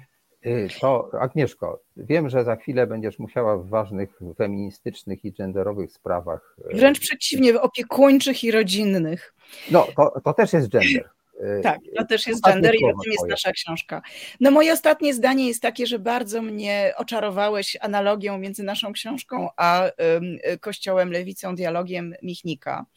Y, I rzeczywiście nasza książka może być odczytana jako taka koda do tamtej do tamtej fantazji, bo to była fantazja. To, to była opowieść o tym, że lewica laicka, y, opozycyjna lewica laicka w Polsce marzy w latach 70. o tym, że Kościół będzie wspierał demokrację liberalną. My mówimy, że on nigdy tak naprawdę nie miał takiego zamiaru, żeby ją wspierać docelowo, ale rzeczywiście przez kilka dziesięcioleci był gotów z nią wejść w sojusz po to, żeby stabilizować swoją pozycję w demokracjach liberalnych, które wydawały się wieczne. Otóż one przestały być wieczne, a Kościół bardzo szybko wskoczył, y, nie cały, ale w Polsce właściwie no, ten dominujący jego kawałek, który się nazywa episkopat, y, wskoczył na konika, który się nazywa prawicowy pop, pop, populizm i w tej chwili można już mówić o faszyzacji. Kościół nie ma żadnego interesu we wspieraniu demokracji liter, y, liberalnej, jak się wtedy wydawało Michnikowi. Y, I my pokazujemy dlaczego, jakie są tego konsekwencje, i też y, w ostatnim rozdziale, może trochę zbyt optymistycznie, ale pisałyśmy jednak tą książkę przez szereg lat, obserwując ruchy kobiece, które w tym czasie wybuchły. Mm, uważamy, że cała nadzieja y, właśnie w, tym, w tej nowej fali feminizmu. Znaczy, kobiety powiedziały dość i po raz pierwszy zostały naprawdę usłyszane. Myślę tutaj o 2016 roku, rewolucji y, zwanej czarnymi protestami, strajkach kobiet, parasolkach, ale także tej, tym przecież największej fali protestów w ogóle w historii Polski, jakim był, y, był rok 2020 i te masy młodych ludzi, które, które tańcząc poloneza na ulicach mówiły Kościołowi słowo na W. Tak? To, to, był, to, to jest wielka zmiana kulturowa, pewien kompromis, który Michnik sobie w latach 70. wymarzył, a elity polityczne przez całe dwudziestolecie transformacji próbowały realizować, ten kompromis się skończył. I to nie myśmy go wypowiedziały, tylko Kościół katolicki, wypisując Polskę powoli y, ze, ze świata liberalnej demokracji. I no, przekaz naszej książki jest taki, no, panowie i panie politycy, pora zdać sobie sprawę z tego, co tu się wydarzyło, wyciągnąć konsekwencje. Y, taka jest nasza, y, no, y, taki jest nasz przekaz. No, ja teraz muszę się oddać do, oddalić do spraw właśnie opiekuńczo-rodzinnych. Dobrze, to ja bardzo Ci dziękuję, Agnieszko. Pozwolę sobie jeszcze e, prosić Elżbietę, żeby została ze mną chwilę dłużej, e, a mam nadzieję, że jeszcze kiedyś do nas Agnieszka wpadnie.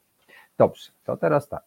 E, Elżbieto, mamy kilka zagadnień, które możemy troszeczkę jakby pogłębić. To znaczy, chciałem, żebyś wytłumaczyła e, z punktu widzenia Twojego socjologa, a może Twojego feministki, e, co to znaczy ta kategoria, e, którą Wy tutaj stosujecie, mianowicie moment, moment populistyczny. Chyba to tak, takie, mm -hmm. taką tak. kategorię tak, stosujecie tak. w opisie tego naszego świata. No to o co tutaj chodzi?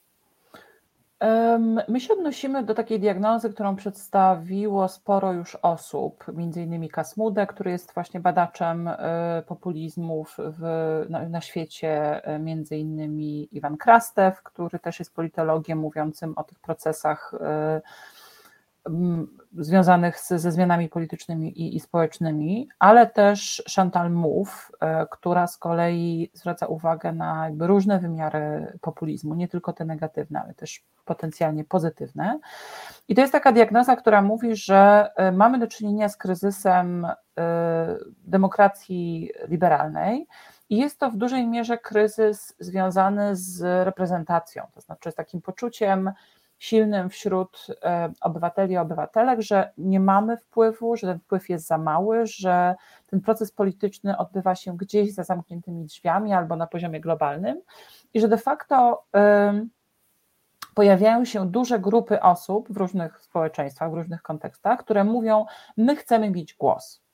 Tak? I jest to moment populistyczny w takim sensie, że populizm e, jest e, najczęściej identyfikowany jako z, z takim właśnie buntem ludu. Tak? To jest taki moment, w którym wychodzi e, jakaś grupa społeczna i mówi: To my jesteśmy ludem, to my mamy prawo o, de, o decydowaniu E, do decydowania o tym, jak będzie wyglądała nasza przyszłość. Odrzucamy elity, odrzucamy technokrację, odrzucamy, e, odrzucamy tych, którzy mają władzę, bo oni nas nie reprezentują.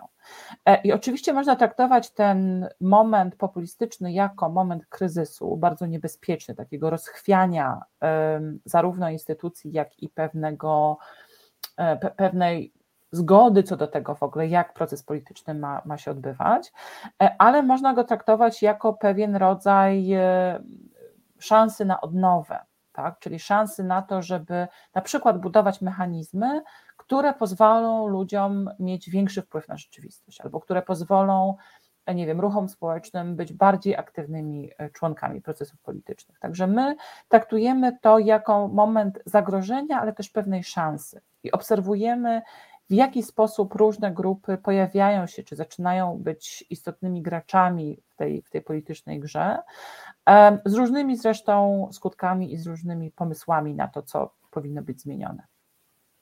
Czy masz na myśli strajk kobiet i to, co się działo w Polsce jesienią 2020 roku na przykład? Bo tak Też. czuję. Tak, też, bo tutaj mamy do czynienia, czy główna część naszej książki to, są, to jest analiza ruchu antygenderowego, ale ostatni rozdział poświęcony jest właśnie czarnym protestom, tym strajkom e, związanym ze ogólnopolskim strajkiem kobiet.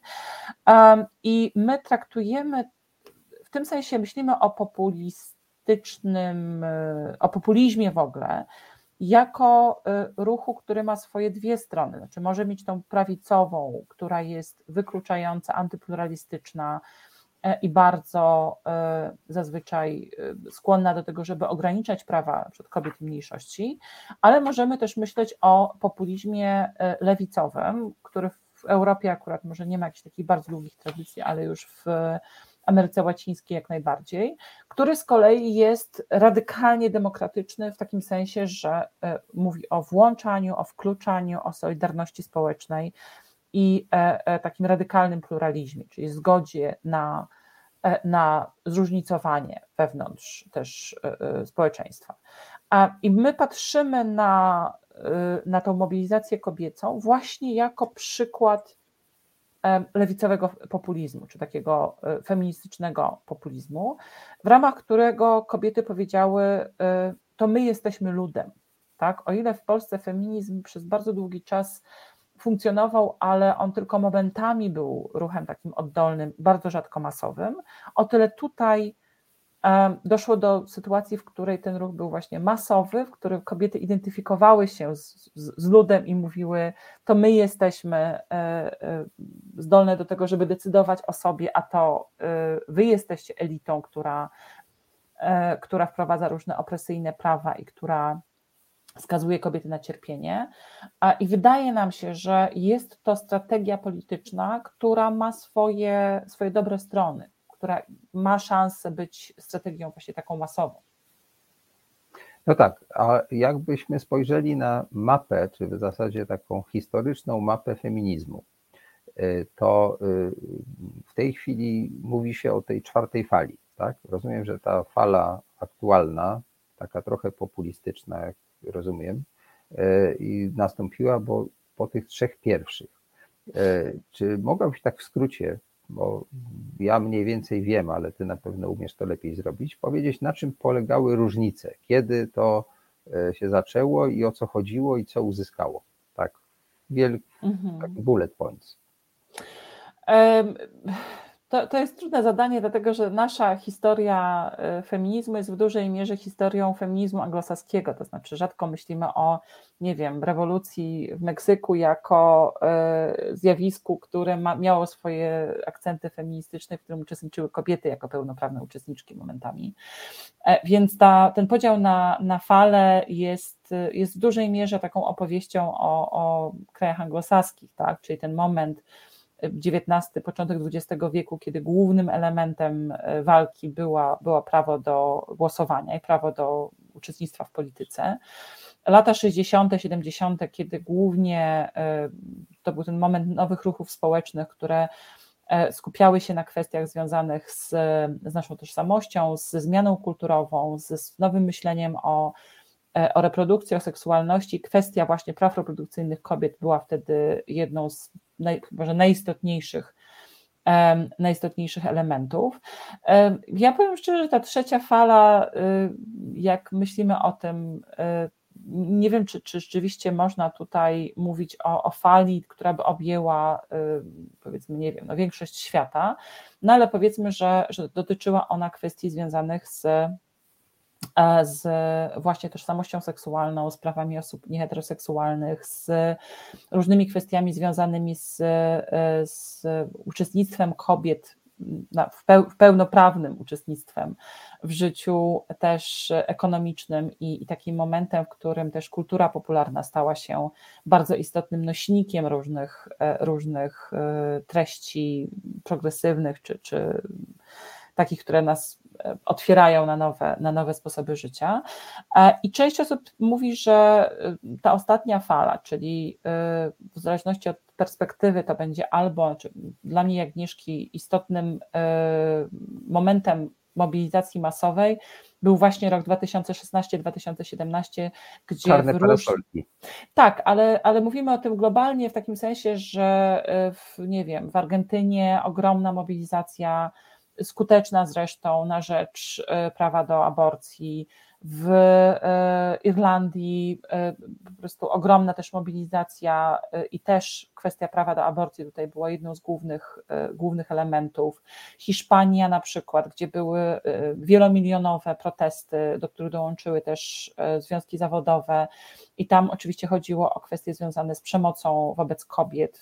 W Ameryce Łacińskiej zresztą też ta przemoc E, stała się jednym z, z, jednym z takich zapalników masowej mobilizacji. E, w Stanach Zjednoczonych Marsz Kobiet na Waszyngton 2016 rok, o ile dobrze pamiętam, czy już 17 to był, kiedy... Y, Prawie Trumpa, że nie tak, chciały tak, tak, Trumpa tak, tak, prezydenta. Tak, dokładnie, czyli E, my interpretujemy, bo tak jak tutaj mówię, no, aborcja, e, prawa, e, prawa, prawo kobiet do bezpieczeństwa od, czy, czy, czy możliwość zbudowania społeczeństwa bez przemocy seksualnej, kwestie związane z konkretnymi politykami, którzy byli u władzy, to są sprawy, które są specyficzne dla danego kontekstu, ale jak patrzymy, popatrzymy na to na, na takim globalnym poziomie, to moim zdaniem widzimy bardzo wyraźnie moment, w którym te ruchy kobiece stają się, um, stają się w dużej mierze e, takim, takim źródłem nadziei na zmianę polityczną w szerszym sensie. Tak? Czyli ruchy kobiece stały się w dużej mierze um, taką, taką masową mobilizacją w obronie po prostu y, demokracji tak? demokracji takiej liberalnej, rozumianej jako system, w którym e, mamy poszanowanie praw mniejszości, poszanowanie praw jednostki, pewien poziom solidarności społecznej i pluralizmu. I to jest e, taka diagnoza, którą stawiamy z Agnieszką, ale oczywiście nie tylko my, na przykład tak, Ewa Majewska w swojej książce ostatniej Feminist Antyfaszyzm mówi o tym, że feminizm staje się główną siłą, która walczy po prostu z faszyzmem tak, czy, czy z faszyzacją życia politycznego w różnych krajach. I, I to jest taka diagnoza, którą stawiamy. Przy czym oczywiście to, co mnie bardzo niepokoi, to jest to, że ja nie widzę specjalnie rozpoznania tego, tego zjawiska, czy te, tego trendu w, w partiach, powiedzmy, takich mainstreamowych, czy liberalnych, gdzie wciąż jest taka tendencja do traktowania praw kobiet i w ogóle ruchów kobiecych jako e, bardzo wąskiej, e, bardzo wąskiego marginesu życia politycznego czy społecznego. No tak, e, ale pytanie wobec tego jest takie, czy rzeczywiście można by, wracając do tej mojej początkowej metafory czy porównania, że to tak było z ruchem robotniczym i z Marksem, XIX wieku, czy wtedy też ten ruch robotniczy i te wszystkie protesty były uważane za coś niestosownego, godzącego w porządek społeczny, prawda? I z tego wygenerowały te dwa nurty. Jeden taki no, terror i tak dalej, to wiemy jak to się kończy i w Związku Radzieckim, czy w Korei tego w Albanii, w Albanii to już się dawno skończyło, a w Korei dalej sobie funkcjonuje, ale też ta socjaldemokracja zachodnia i to, to państwo opiekuńcze, takie skandynawskie. E, czy feminizm w którymś momencie i te badania gender, które pokazują różne aspekty właśnie e, różnic pomiędzy płciami i, i, i tego w zasadzie, jak to wpływa w ogóle na życie, życie społeczne. Czy to może rzeczywiście spowodować, że w którymś momencie, tak jak y, te idee Marksa, y, co prawda potem, jak mówię, wykoślawione i często używane w celach zbrodniczych, jednak y, bardzo zmieniły politykę, prawda? Zmieniły życie społeczne. No, nikt nie neguje dzisiaj E, ba, negują ci 8-godzinny dzień pracy, którzy chcą 6-godzinny dzień pracy, prawda? E, nikt nie neguje tego, że dzieci nie powinny pracować do któregoś tam roku życia, a być może powinniśmy pracować 4 dni w tygodniu, a nie 5, tak? A ja pamiętam jeszcze, jak w ogóle wprowadzono w PRL-u wolne soboty jako takie w ogóle coś niesłychanie postępowego. W związku z czym pytanie jest takie, czy rzeczywiście może być tak, że feminizm i, i te badania gender staną się zaczynem e, nie dla tych polityków dzisiejszych, bo oni zostali wychowani jeszcze gdzieś tam na PRL-u albo na przełomie epok i w ogóle nie rozumieją e, tych kobiecych problemów, tak? No to przyjdzie młodzież, tak? I ta młodzież już jest zdecydowanie inna i jest zupełnie inaczej wychowana i w każdej sprawie, nie tylko jakby w tym świecie społecznym, ale także w domu się dzielą obowiązkami, opiekują się dziećmi, no i tak dalej, i tak dalej. E, I co więcej, istnieje też pewnego rodzaju tolerancja dla innych zachowań seksualnych i to się robi jakby naturalne w tym pokoleniu. Czy sądzisz, że to taką drogą pójdzie, czy też może pójść w zupełnie inną stronę, bo jak patrzymy na Argentynę, tam te kobiety pchnęły kraj w kierunku takiej liberalizacji tego ustawodawstwa E, aborcyjnego. Natomiast w Stanach wygląda na to, że koło historii się e, kręci w drugą stronę. No to jak to będzie? Kto, kto tutaj wygra i, i, i porównując to właśnie z tymi wiekiem XIX i XX, gdzie my jesteśmy? Czy to porównanie ma sens i czy możemy z tego wysnuć jakiś wniosek na przyszłość? Myślę, że te analogie są bardzo trudne do przeprowadzenia, ponieważ ruch robotniczy był kompletnie inaczej osadzony w świecie politycznym i te przemiany były w dużej mierze wynikiem po prostu przemian o charakterze ekonomiczno-społecznym, tak? czyli powstawanie miast, industrializacja, e, zmiana w, e, czy, no, już nie, nie wchodząc w, całe te, w cały ten proces e, historyczny. To, co, ta rewolucja, z którą mamy dzisiaj do czynienia, ona ma zupełnie inny charakter. Także dlatego, że w przeciwieństwie do nie wiem, robotników, którzy już funkcjonowali w pewnym sensie, tak, w, w, nie, w fabrykach czy w miejscach pracy, czyli w pewnej strukturze, która mogła być e, przejęta na rzecz upolitycznienia. W tej chwili my wszyscy funkcjonujemy raczej nie w strukturach takich właśnie bardzo, bardzo konkretnych, tylko raczej w sieci, gdzie i nasza tożsamość jest o wiele bardziej płynna, i ten proces e, budowania instytucji na bazie ruchów społecznych jest w dużej mierze utrudniony, czyli mamy do czynienia moim zdaniem w tej chwili z bardzo niebezpieczną sytuacją, e, czyli taką, takim momentem, w którym jest bardzo szybka i, i zasadnicza zmiana społeczna międzypokoleniowa, E, gdyby w Polsce głosowali e, ludzie e, poniżej 25 czy nawet 30 roku życia, to mielibyśmy zupełnie inny obraz polityki. Ale to dotyczy właściwie większości krajów, co najmniej w Europie, jeżeli nie na świecie. Czyli sytuacja, w której politykę urządzają, czy świat w ogóle urządzają ludzie, którzy mają kompletnie inne poglądy i, i potrzeby niż ludzie, którzy za 20-30 lat będą w tym świecie żyć. I w tym sensie feminizm wydaje mi się y, takim żywym ruchem społecznym, ponieważ mam poczucie, że feminizm rzeczywiście jako ruch społeczny, ruch kobiecy powiedzmy, bardzo żywy reaguje na te zmiany i wciąż jest, jest w stanie być w awangardzie pewnego nowego myślenia i nowego postrzegania po prostu tego, co to znaczy być człowiekiem, jak ma być zorganizowane społeczeństwo i tak dalej. Natomiast nie jest to ruch, który jest zbudowany wokół bardzo jasnego zdefiniowania swoich interesów, a tak z kolei działają partie, tak? Które w dużej mierze jednak opierają się na identyfikacji interesów określonej grupy e, i na budowaniu propozycji politycznej dla tej określonej grupy. Więc w tym sensie, moim zdaniem, znaczenie e, feminizmu, czy w ogóle ruchu, ruchu kobiecego w tej chwili, czy w ogóle ruchów emancypacyjnych, bo myślę, że ruch LGBT jest w tej chwili też bardzo istotnym elementem tej zmiany e, kulturowej, o której mówimy, ono będzie miało bardzo, y, mam wrażenie, że te ruchy mają ogromny wpływ na, na, na kulturę, na wyobraźnię, na sposoby życia. Natomiast pytanie, jak one się przełożą na politykę, jest bardzo trudne, bo tak jak wspomniałeś, y, mamy z jednej strony e, zmiany, które są dokonywane w różnych kontekstach, bardzo takich tradycyjnych, powiedzmy, czy takich maczystowskich, jak chociażby y, Argentyna, ale jednocześnie jest bardzo silna tendencja do polaryzacji i oporu. Czyli na tym oporze, w gruncie jeszcze o tym jest nasza książka, e, antygenderowe ruchy czerpią z y, niepokoju czy wątpliwości, które generuje szybka i gwałtowna zmiana, udając, że proponują realną alternatywę. Tak? Mówię udając, dlatego że powrót do, do tak zwanego tradycyjnego układu rodzinnego nie jest dla większości ludzi jakąś realną alternatywą, nawet gdybyśmy tego chcieli, tak?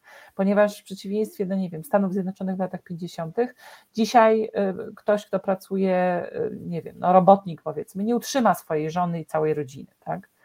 E, więc ekonomiczne i społeczne warunki się zmieniły na tyle, że te rozwiązania, które są proponowane przez E, konserwatystów są w gruncie rzeczy nawet nie do wprowadzenia. Nie dlatego nawet, że ludzie tego nie chcą, chociaż skądinąd nie chcą, bo gdyby chcieli, to po prostu by tak żyli, ale dlatego, że warunki się tak bardzo zmieniły, że musimy wymyślać nowe sposoby, nowe sposoby życia i nowe sposoby y, funkcjonowania społeczeństwa. No tak, wy y, portretowałyście Polskę na tle świata, tak? Wskazując na to, że to, co się dzieje u nas, jest w pewnym sensie odbiciem, czasem spóźnionym, w niektórych sprawach wyprzedzającym, ale zwykle spóźnionym tego, co się działo e, poza nami. E, I e, generalnie poza Stanami, gdzie właśnie w tej chwili jest ten ruch w oczywisty sposób próbujący cofnąć koło historii, w większości krajów zachodnich, tej takiej cywilizacji, do której aspirujemy, no, te idee powiedzmy sobie równouprawnienia są traktowane jako mainstream. To raczej w Polsce jest to pewnego rodzaju awangarda. Tak? Ten polski feminizm y, ma idee takie, które dla brukselskich polityków są oczywiste. Y, to mm, ostatni, że tak powiem, punkt. Jak to w ogóle z tą Brukselą może być? No bo my odstajemy i to nie tylko odstajemy jako obecne władze, tylko w ogóle odstajemy jako społeczeństwo, państwo, e, że tutaj to, co tam już dawno zostało uznane za e, standard, e, tutaj jest pewnego rodzaju tym albo czymś nowym, albo czymś radykalnym. Czy mogłabyś to skomentować i co z tym można zrobić? Co z tym można zrobić? No to jest bardzo trudne pytanie, bo w tej chwili obserwuję z, po prostu z przerażeniem, jak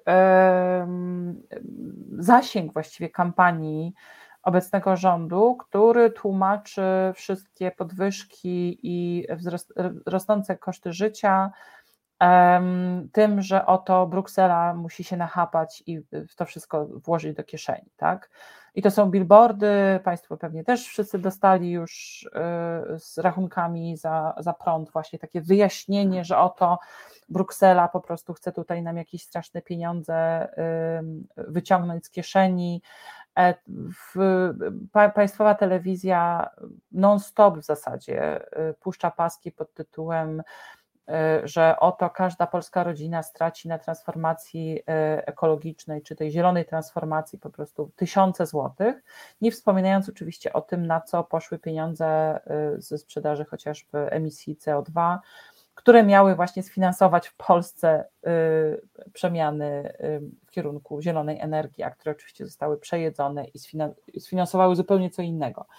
Więc y, jeśli chodzi o Brukselę, to ona jest w Polsce naprawdę traktowana przez y, prawicowych populistów jako ten przysłowiowy chłopiec do bicia i właściwie zawsze, jak tylko się pojawia jakikolwiek kryzys czy jakikolwiek problem, to Bruksela stanowi zagrożenie, źródło y, jakiejś nieuzasadnionej władzy, źródło zagrożenia i myślę, że tym chętniej prawica przejmuje ten język e, ultrakonserwatywny, który właśnie źródeł skażenia Polski, tej, tej źródeł tego skażenia ebolą z Brukseli, którą ma być gender, upatrują. Ta metafora w... jest fantastyczna, ta tak. ebola. No wiadomo, co to jest ebola, tak? To jest ten straszliwy wirus, który zabija, tak? Jeszcze tak. gorszy od COVID-u, bo tak naprawdę zabija właściwie zawsze, tak?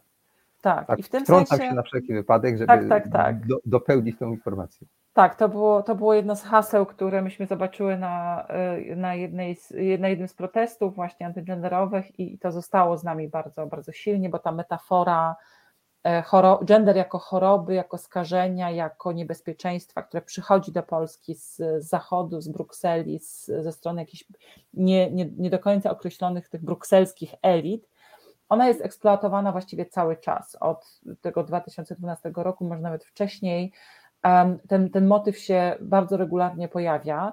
I ja myślę, że on y, stanowi część takiej szerszej strategii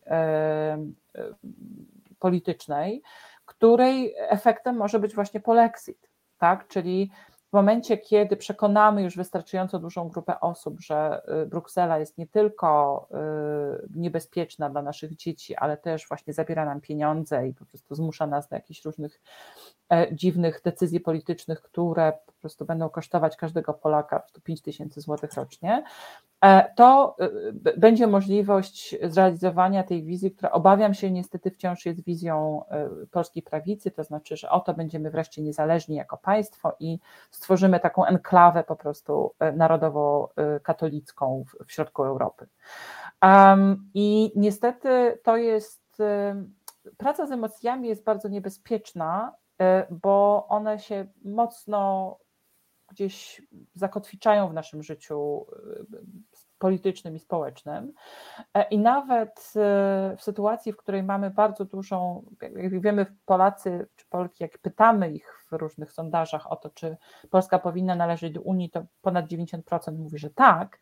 Ale już jak zaczynamy pytać ludzi, e, no co by było, gdyby na przykład Unia, gdybyśmy musieli wybierać tak pomiędzy właśnie własną niepodległością i własnym zdaniem w kwestiach chociażby nie wiem, edukacji dzieci, a Unią Europejską, no to tutaj oczywiście już połowa ludzi mówi, no nie, trzeba dbać o naszą wolność i, i suwerenność, więc e, ta, ta niebezpieczna gra w budzenie i podtrzymywanie antyunijnych resentymentów jest w dużej mierze grą, którą, którą się e, realizuje za pomocą straszenia gender. Więc to gender jest bardzo skuteczne jako część takiej antyunijnej polityki i kampanii, jeśli chodzi o partię rządzącą. No cóż, y, o gender jako y, w badaniach to pewnie jeszcze będziemy mogli porozmawiać, bo właściwie dzisiaj skupiliśmy się nie na tym, co to jest, tylko na tym, kto z tym walczy i w jaki sposób, prawda? To, to, y, bo to jest tematem i podstawową sprawą w Waszej książce. Ja rozumiem, że ta książka nie powinna, moim zdaniem, trafić tylko do liberałów, bo po co nosić drzewo do lasu? Tak? E, to jest taka Biblia, która powinna, e, tak jak to robili misjonarze, e, zostać zapakowana na statki, które płynęły do Afryki, po to, żeby tamtejsi mieszkańcy mogli poznać Słowo Boże. Więc apostołki Elżbieta i Agnieszka powinny teraz zapakować w plecaki i pójść pod kościoły i tam rozdawać tę książkę. Tak mi się wydaje, że to jest y, droga, którą powinnyście kroczyć, jeśli mogę coś sugerować. Nie, no my jesteśmy absolutnie gotowe do dialogu, bo tak na koniec jeszcze tylko powiem, że o ile uznajemy dialog za osobami, z osobami, które reprezentują ten, ten, ten, ten e, ruch za trudny, chociaż może czasami możliwy, o tyle uważam, że, że naszym celem jest budowanie dialogu z ludźmi, którzy są odbiorcami czy odbiorczyniami tego przekazu. Po prostu to jest trochę też związane w ogóle z, z, naszym, z naszą strategią feministyczną, znaczy tak jak próbujemy odzyskać rodzinę dla feminizmu i dla, dla lewactwa, tak samo uważamy, że trzeba odzyskać ludzi, y, gender dla ludzi i ludzi dla gendera, mówiąc krótko. Więc mam nadzieję, że to się jakoś uda.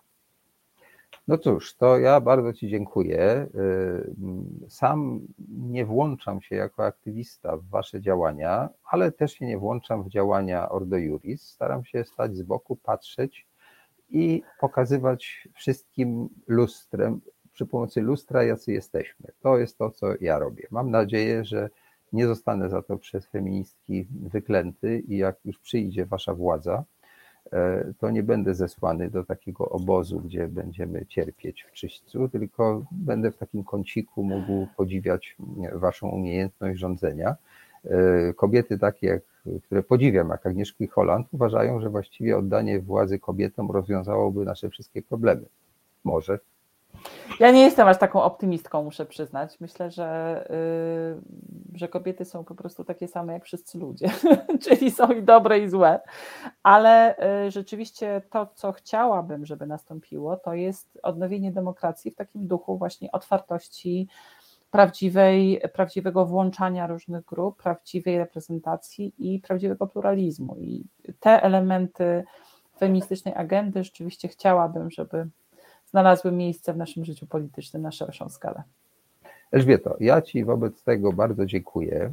Z naszymi słuchaczami i widzami zostanę jeszcze chwilę i pokażę im kilka materiałów wideo, które przygotowałem, a których nie chciałem używać, żeby tego e, niewielkiego czasu, który mieliśmy, nie ograniczać.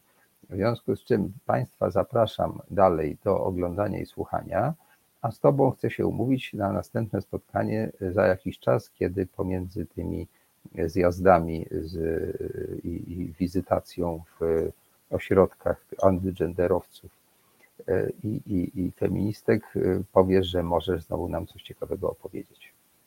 Bardzo Ci bardzo dziękuję. dziękuję. Ja też dziękuję bardzo za, za zaproszenie i za rozmowę. Do zobaczenia. Do zobaczenia. Asiu, E, to teraz proponuję, żebyśmy najpierw zobaczyli materiał pod tytułem Co to jest gender? To jest taka sonda uliczna, która pokazuje, że w tej sprawie mamy bardzo podzielone zdania i e, nie jest tak, że wszyscy myślimy jednoznacznie, że to jest dobre lub złe, lub w ogóle wiemy, co to w ogóle jest.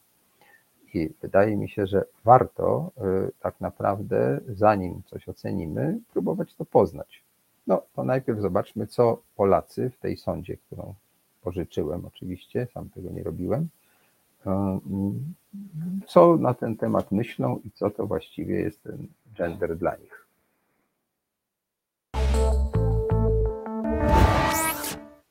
Gender? Gender, tak. No to jest sprawa jak gdyby zachowań bardzo kulturowych poszczególnych płci. Nie wiem. Nie mam nie wiecie, tak? Słyszałam, ale nie za bardzo mnie to tak. Coś tam zmiana płci, coś, coś z tym związane, tak? Że można sobie wybrać mężczyzną, kobietą, ale nie jestem pewna, więc okay. nie będę. To jest nauka o e, filozofii płci, można tak powiedzieć. Oj, nie wiem. Nie wie Pani? Nie. Okej. Słyszę na oko, już się zainteresuję. Gender. Gender to jest równość płci. Różnice, tak? Międzypłciowe.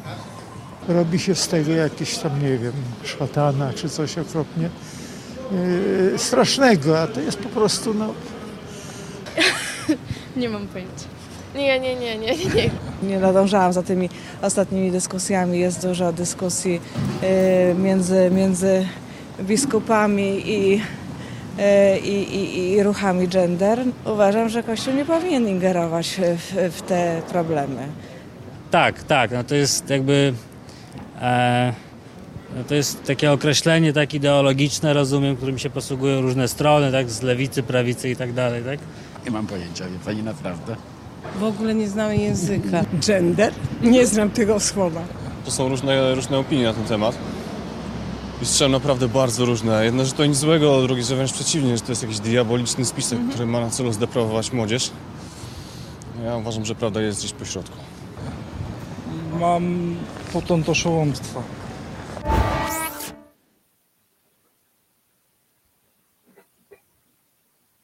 No właśnie, jak widać, y, przynajmniej uczestnicy tej sądy mieli bardzo różne zdania i dla nich gender zarówno było czymś mitycznym, złym, zagrażającym, jak i takim hasłem politycznym, jak też y, przedmiotem badań. I myślę, że wszystkie interpretacje mają o tyle sens, że to trochę zależy od punktu widzenia. Ja może tutaj przeczytam definicję taką, która jest stosowana w socjologii. No, socjologia jest nauką, aczkolwiek taką no, mniej ścisłą na pewno niż matematyka czy fizyka. E, niemniej myślę, że to jest taka w miarę racjonalna forma wyjaśnienia, o co tutaj chodzi.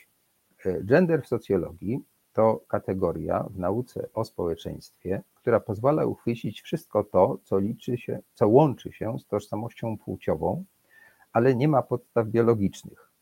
Na przykład różne sposoby ubierania się mężczyzn i kobiet, ich role społeczne, e, zmieniające się na przestrzeni dziejów i odmienne w różnych kulturach. Z czym się wiąże oczywiście wszystko, czyli e, zarówno jak kobiety pracują i mężczyźni, jak zarabiają, czy mają prawo głosu i tak dalej, które przecież uzyskały stosunkowo niedawno. Pojęcie gender w socjologii umożliwia neutralny, naukowy opis. No, przynajmniej w tej definicji tutaj mamy takie poczucie, że to jest coś takiego, co służy do poznania świata i nie jest w żadnej mierze ideologią, tak? jak niektórzy chcą to widzieć. E, z tego, że jakaś rola społeczna ukształtowała się w danych czasach i danej kulturze, nic rewolucyjnego jeszcze nie wynika. Więc e, e, jest też i tak, że na podstawie tych badań, na podstawie stosunkowo obiektywnych raportów, powstają teorie, co można zrobić. Wówczas mamy do czynienia już z używaniem tych osiągnięć czy tych jakby to powiedzieć, rezultatów badań do tego, żeby stosować je w praktyce. I tutaj właśnie stykamy się już z tym takim trochę politycznym e, pojęciem e, e, w zakresie gender. I teraz może bym poprosił Asię, żebyśmy puścili klip pod tytułem Tak dla rodziny, nie dla gender. To jest pożyczka, już tym razem nie z Gazety Wyborczej, żeby nie było jednostronnie, ale z telewizji Trwam. No to Asiu, prosimy o projekcję klipu Tak dla rodziny, nie dla gender. Dziś w Sejmie ruszają prace nad obywatelskim projektem ustawy Tak dla rodziny, nie dla gender. Inicjatywa zmierza w stronę wypowiedzenia ideologicznej konwencji stambulskiej i zastąpienia jej konwencją praw rodziny. Projekt Instytutu Ordo Juris i obywatelskiej inicjatywy Tak dla rodziny, nie dla gender, mówiący o wypowiedzeniu tzw. Tak konwencji stambulskiej, trafił do Sejmu pod koniec grudnia ubiegłego roku. Konwencja wprowadza do polskiego prawa pojęcia ideologiczne. Tylko pozornie chce walczyć z przemocą domową, zwracała wtedy uwagę Karolina Pawłowska z Instytutu Ordo Juris. Konwencja stambulska jest dokumentem o skrajnie ideologicznym charakterze dokumentem w całości integralnie opartym na perspektywie gender, której celem jest podważenie podstawowych struktur naszego społeczeństwa. Konwencja stambulska w sposób instrumentalny podchodzi do tematu przemocy wobec kobiet, wykorzystując ten niezwykle ważny temat właśnie do tego, żeby narzucić e, poszczególnym państwom tę niebezpieczną, ideologiczną perspektywę. Szkodliwe zapisy o charakterze ideologicznym w konwencji stambulskiej dostrzegły już między innymi Węgry i Słowacja, odmawiając ratyfikacji dokumentu. Polska według uczestników inicjatywy Tak dla rodziny, nie dla gender musi zrobić to samo, proponując pozytywną alternatywę, którą ma być konwencja o prawach rodziny. To silna rodzina. E, to dobrze funkcjonująca rodzina jest najbardziej optymalnym środowiskiem rozwoju każdego człowieka i w najlepszy sposób chroni przed przemocą. Pod projektem podpisało się 150 tysięcy Polaków. Te podpisy, które Państwo y, widzicie, one świadczą o tym, że w sposób y, nie narażający nikogo, nie obrażający nikogo, tysiące Polaków pokazało, że w Polsce jest y, silna opinia publiczna stojąca na straży praw rodziny. Poprzez konwencję o prawach rodziny Ordo Juris wspólnie z inicjatywą Tak dla rodziny, nie dla gender chcą zdefiniować pojęcia małżeństwa, rodziny, płci, dobra dziecka, a także przemocy. Dokument ma podkreślać najważniejsze prawa rodziców oraz dzieci. Projekt określa też zasady, jak przeciwdziałać wszelkim formom przemocy, w tym przemocy domowej. No, jak słyszeliśmy, tutaj y, gender jest traktowany nie jako kategoria służąca do opisu rzeczywistości, tylko jako element y, gry politycznej. I y, jest ten nurt, czy, czy tak zwana ideologia potępiona, ponieważ ci, którzy ten komunikat produkowali, telewizja Trwam, zaprosili osoby, które głoszą pewne tezy polityczne i e, oparte na no może niekoniecznie badaniach naukowych, tylko na pewnych zasadach konserwatywnych, religijnych.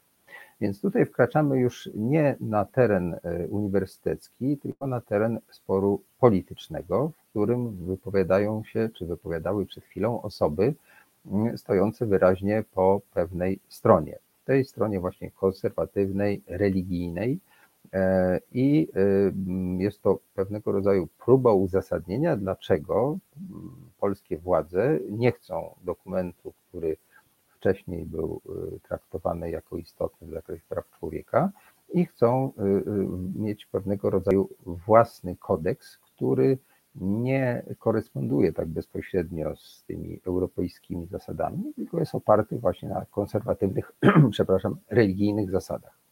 E, można z tym e, dyskutować, e, można się z tym zgadzać lub nie zgadzać, natomiast niewątpliwie już to wykracza poza gender jako badania, bo po prostu stanowi pewnego rodzaju mm, no, grę polityczną czy propagandowy wykorzystanie klimatu, w jakim w tej chwili żyjemy. Media tak zwane publiczne, a także właśnie telewizja Trwam i inne podobne instytucje lansują tego typu postawy. E, w obecnej chwili trochę się zrobiło e, może nie do końca to przekonujące, ponieważ osoby, które prezentowały tego typu postawę, okazało się, nie do końca same spełniają reguły tej gry, aczkolwiek sprawa jest nieco bardziej skomplikowana niż to się wydaje i jeśli się uda, to chętnie zaproszę tych, którzy w tej materii mogą się wypowiedzieć, którzy byli i są w dalszym ciągu bohaterami e, no, tego podziału Gordo Juris. Zobaczymy, czy się uda. A chciałem teraz, e, żeby Państwo jeszcze obejrzeli e, materiał, który już jest właściwie całkowicie polityczny, już nie udaje tak naprawdę jakiegokolwiek obiektywnego przekazu. Mm, to jest wystąpienie pani Beaty Kępy, która wówczas chyba nie była jeszcze europosłem, tylko była chyba ministrem w rządzie mm, Rzeczypospolitej. E, Asiu, jeśli możemy prosić o klip z panią Beatą Kępą. W przedszkolu. Bawię się z kim chcę, robię to, co chcę, płeć nie ogranicza mnie. Tak się uczy dzisiaj w dzieci w niektórych przedszkolach. Czy jestem dziewczynką, czy jestem chłopakiem, mogę być pilotką, mogę być strażakiem. No, niby bezpiecznie. Czy jestem chłopakiem, czy jestem dziewczynką, bawię się lalkami i olbrzymią piłką. Bawię się z kim chcę, robię to, co chcę, płeć nie ogranicza mnie. I dzisiaj na wielu spotkaniach mówią, Proszę Panią, to jest coś niesamowitego. Dlaczego? Kto dopuścił do tego, że to weszło? Dobre pytanie. Bo genderyści tak działają. Z różnych stron, różnymi kanałami, różnymi drogami. Nie znajdziecie Państwo, na ten moment nie doszukacie się takiego ktośa, który tym wszystkim steruje. Ideologia marksistowska się kłania. Walka klas przeradza się w teorię walki wewnętrznej, człowieka ze sobą. On ma ze sobą walczyć, czy jest kobietą, czy jest mężczyzną. I to nas doprowadzi do zguby. Jedna rzecz jest bardzo widoczna. Buduje Pani bardzo wyrazistą, polityczną osobowość i świetnie Pani to robi. Ma Pani w nosie dzieci, rodzinę, gender jest tylko narzędziem. I to jest wielkie, co Pani robi. Ale proszę Panią, ale naprawdę nie będę z tego powodu płakać. Nie no, to jest Pani Nie będę z tego powodu płakać. Ja mam zawód, droga Pani, więc to jest jasne. Natomiast, drodzy Państwo, jest jedna podstawowa rzecz. My nie możemy normalne, proszę Państwa, tradycyjne rodziny dać się zapędzić w kozi róg. Nie możemy się dać zapędzić w kozi róg.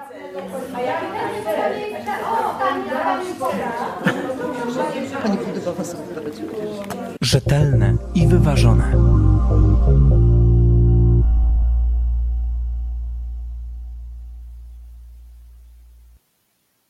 No, trudno nazwać e, e, to, cośmy zobaczyli, tak, czy opisać e, w taki sposób, jak to usłyszeliśmy na końcu. To nie było wyważone, być może było rzetelne, ponieważ było to po prostu nakręcone na spotkaniu wyborczym czy spotkaniu innym politycznym pani Kępy, która głosi tego rodzaju tezy. Ale z tą naukową kategorią gender to już nie ma nic wspólnego, bo tu się buduje cały taki mm, wizerunek genderowców, czyli jakiegoś takiego spisku.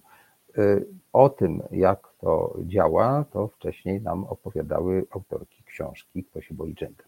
I teraz chciałem jeszcze, żeby Państwo zobaczyli, że to nie są tylko i wyłącznie takie poszczególne działania osób, czy to z organizacji Ordo Juris, czy posłanki Kępy, która buduje swój elektorat, ale bym chciał, żebyśmy zobaczyli, jak to wygląda w ogóle w szerszej skali i dlatego ostatni klip, który dzisiaj zobaczymy, będzie miał za bohatera Jarosława Kaczyńskiego, który też w sprawie gender się w interesujący sposób wypowiedział.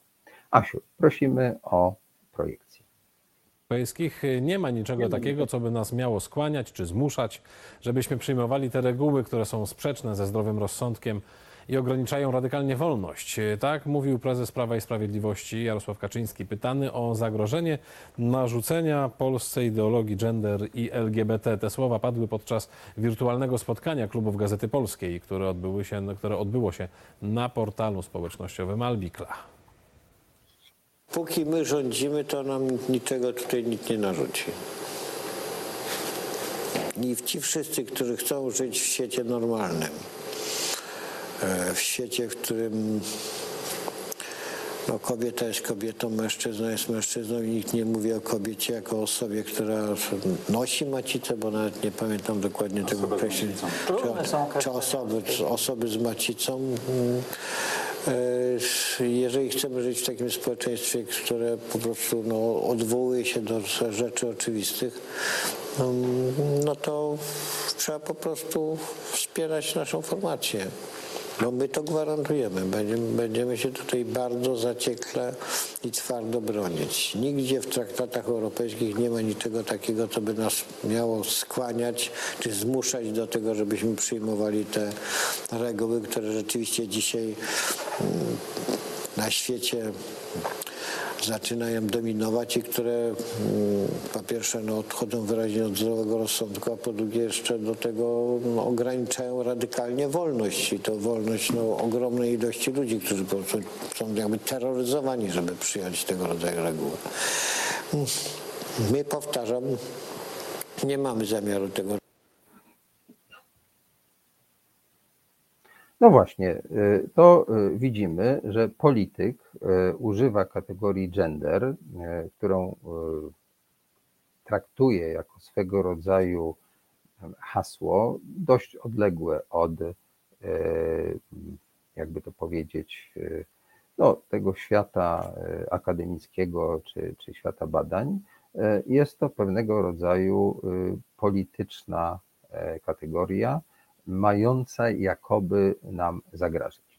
I teraz jest naszym wyborem, czy wolimy y, propozycję Jarosława Kaczyńskiego, y, pani Kępy, czy, czy mm, prawniczki Ordo Juris, y, czy wolimy no, nie tylko badania, ale także propozycje, bo to aktywistki, które dzisiaj wystąpiły, były mm, aktywistkami walczącymi o to, żeby badania gender mogły się odbywać i żeby feminizm e, no, mógł się rozwijać i postulaty mogły być realizowane. I to wszystko jest opisane w książce, którą już Państwu pokazywałem. Mam nadzieję, że Państwa ta książka zainteresuje. Bardzo dziękuję za dzisiaj i zapraszam do następnego programu za tydzień.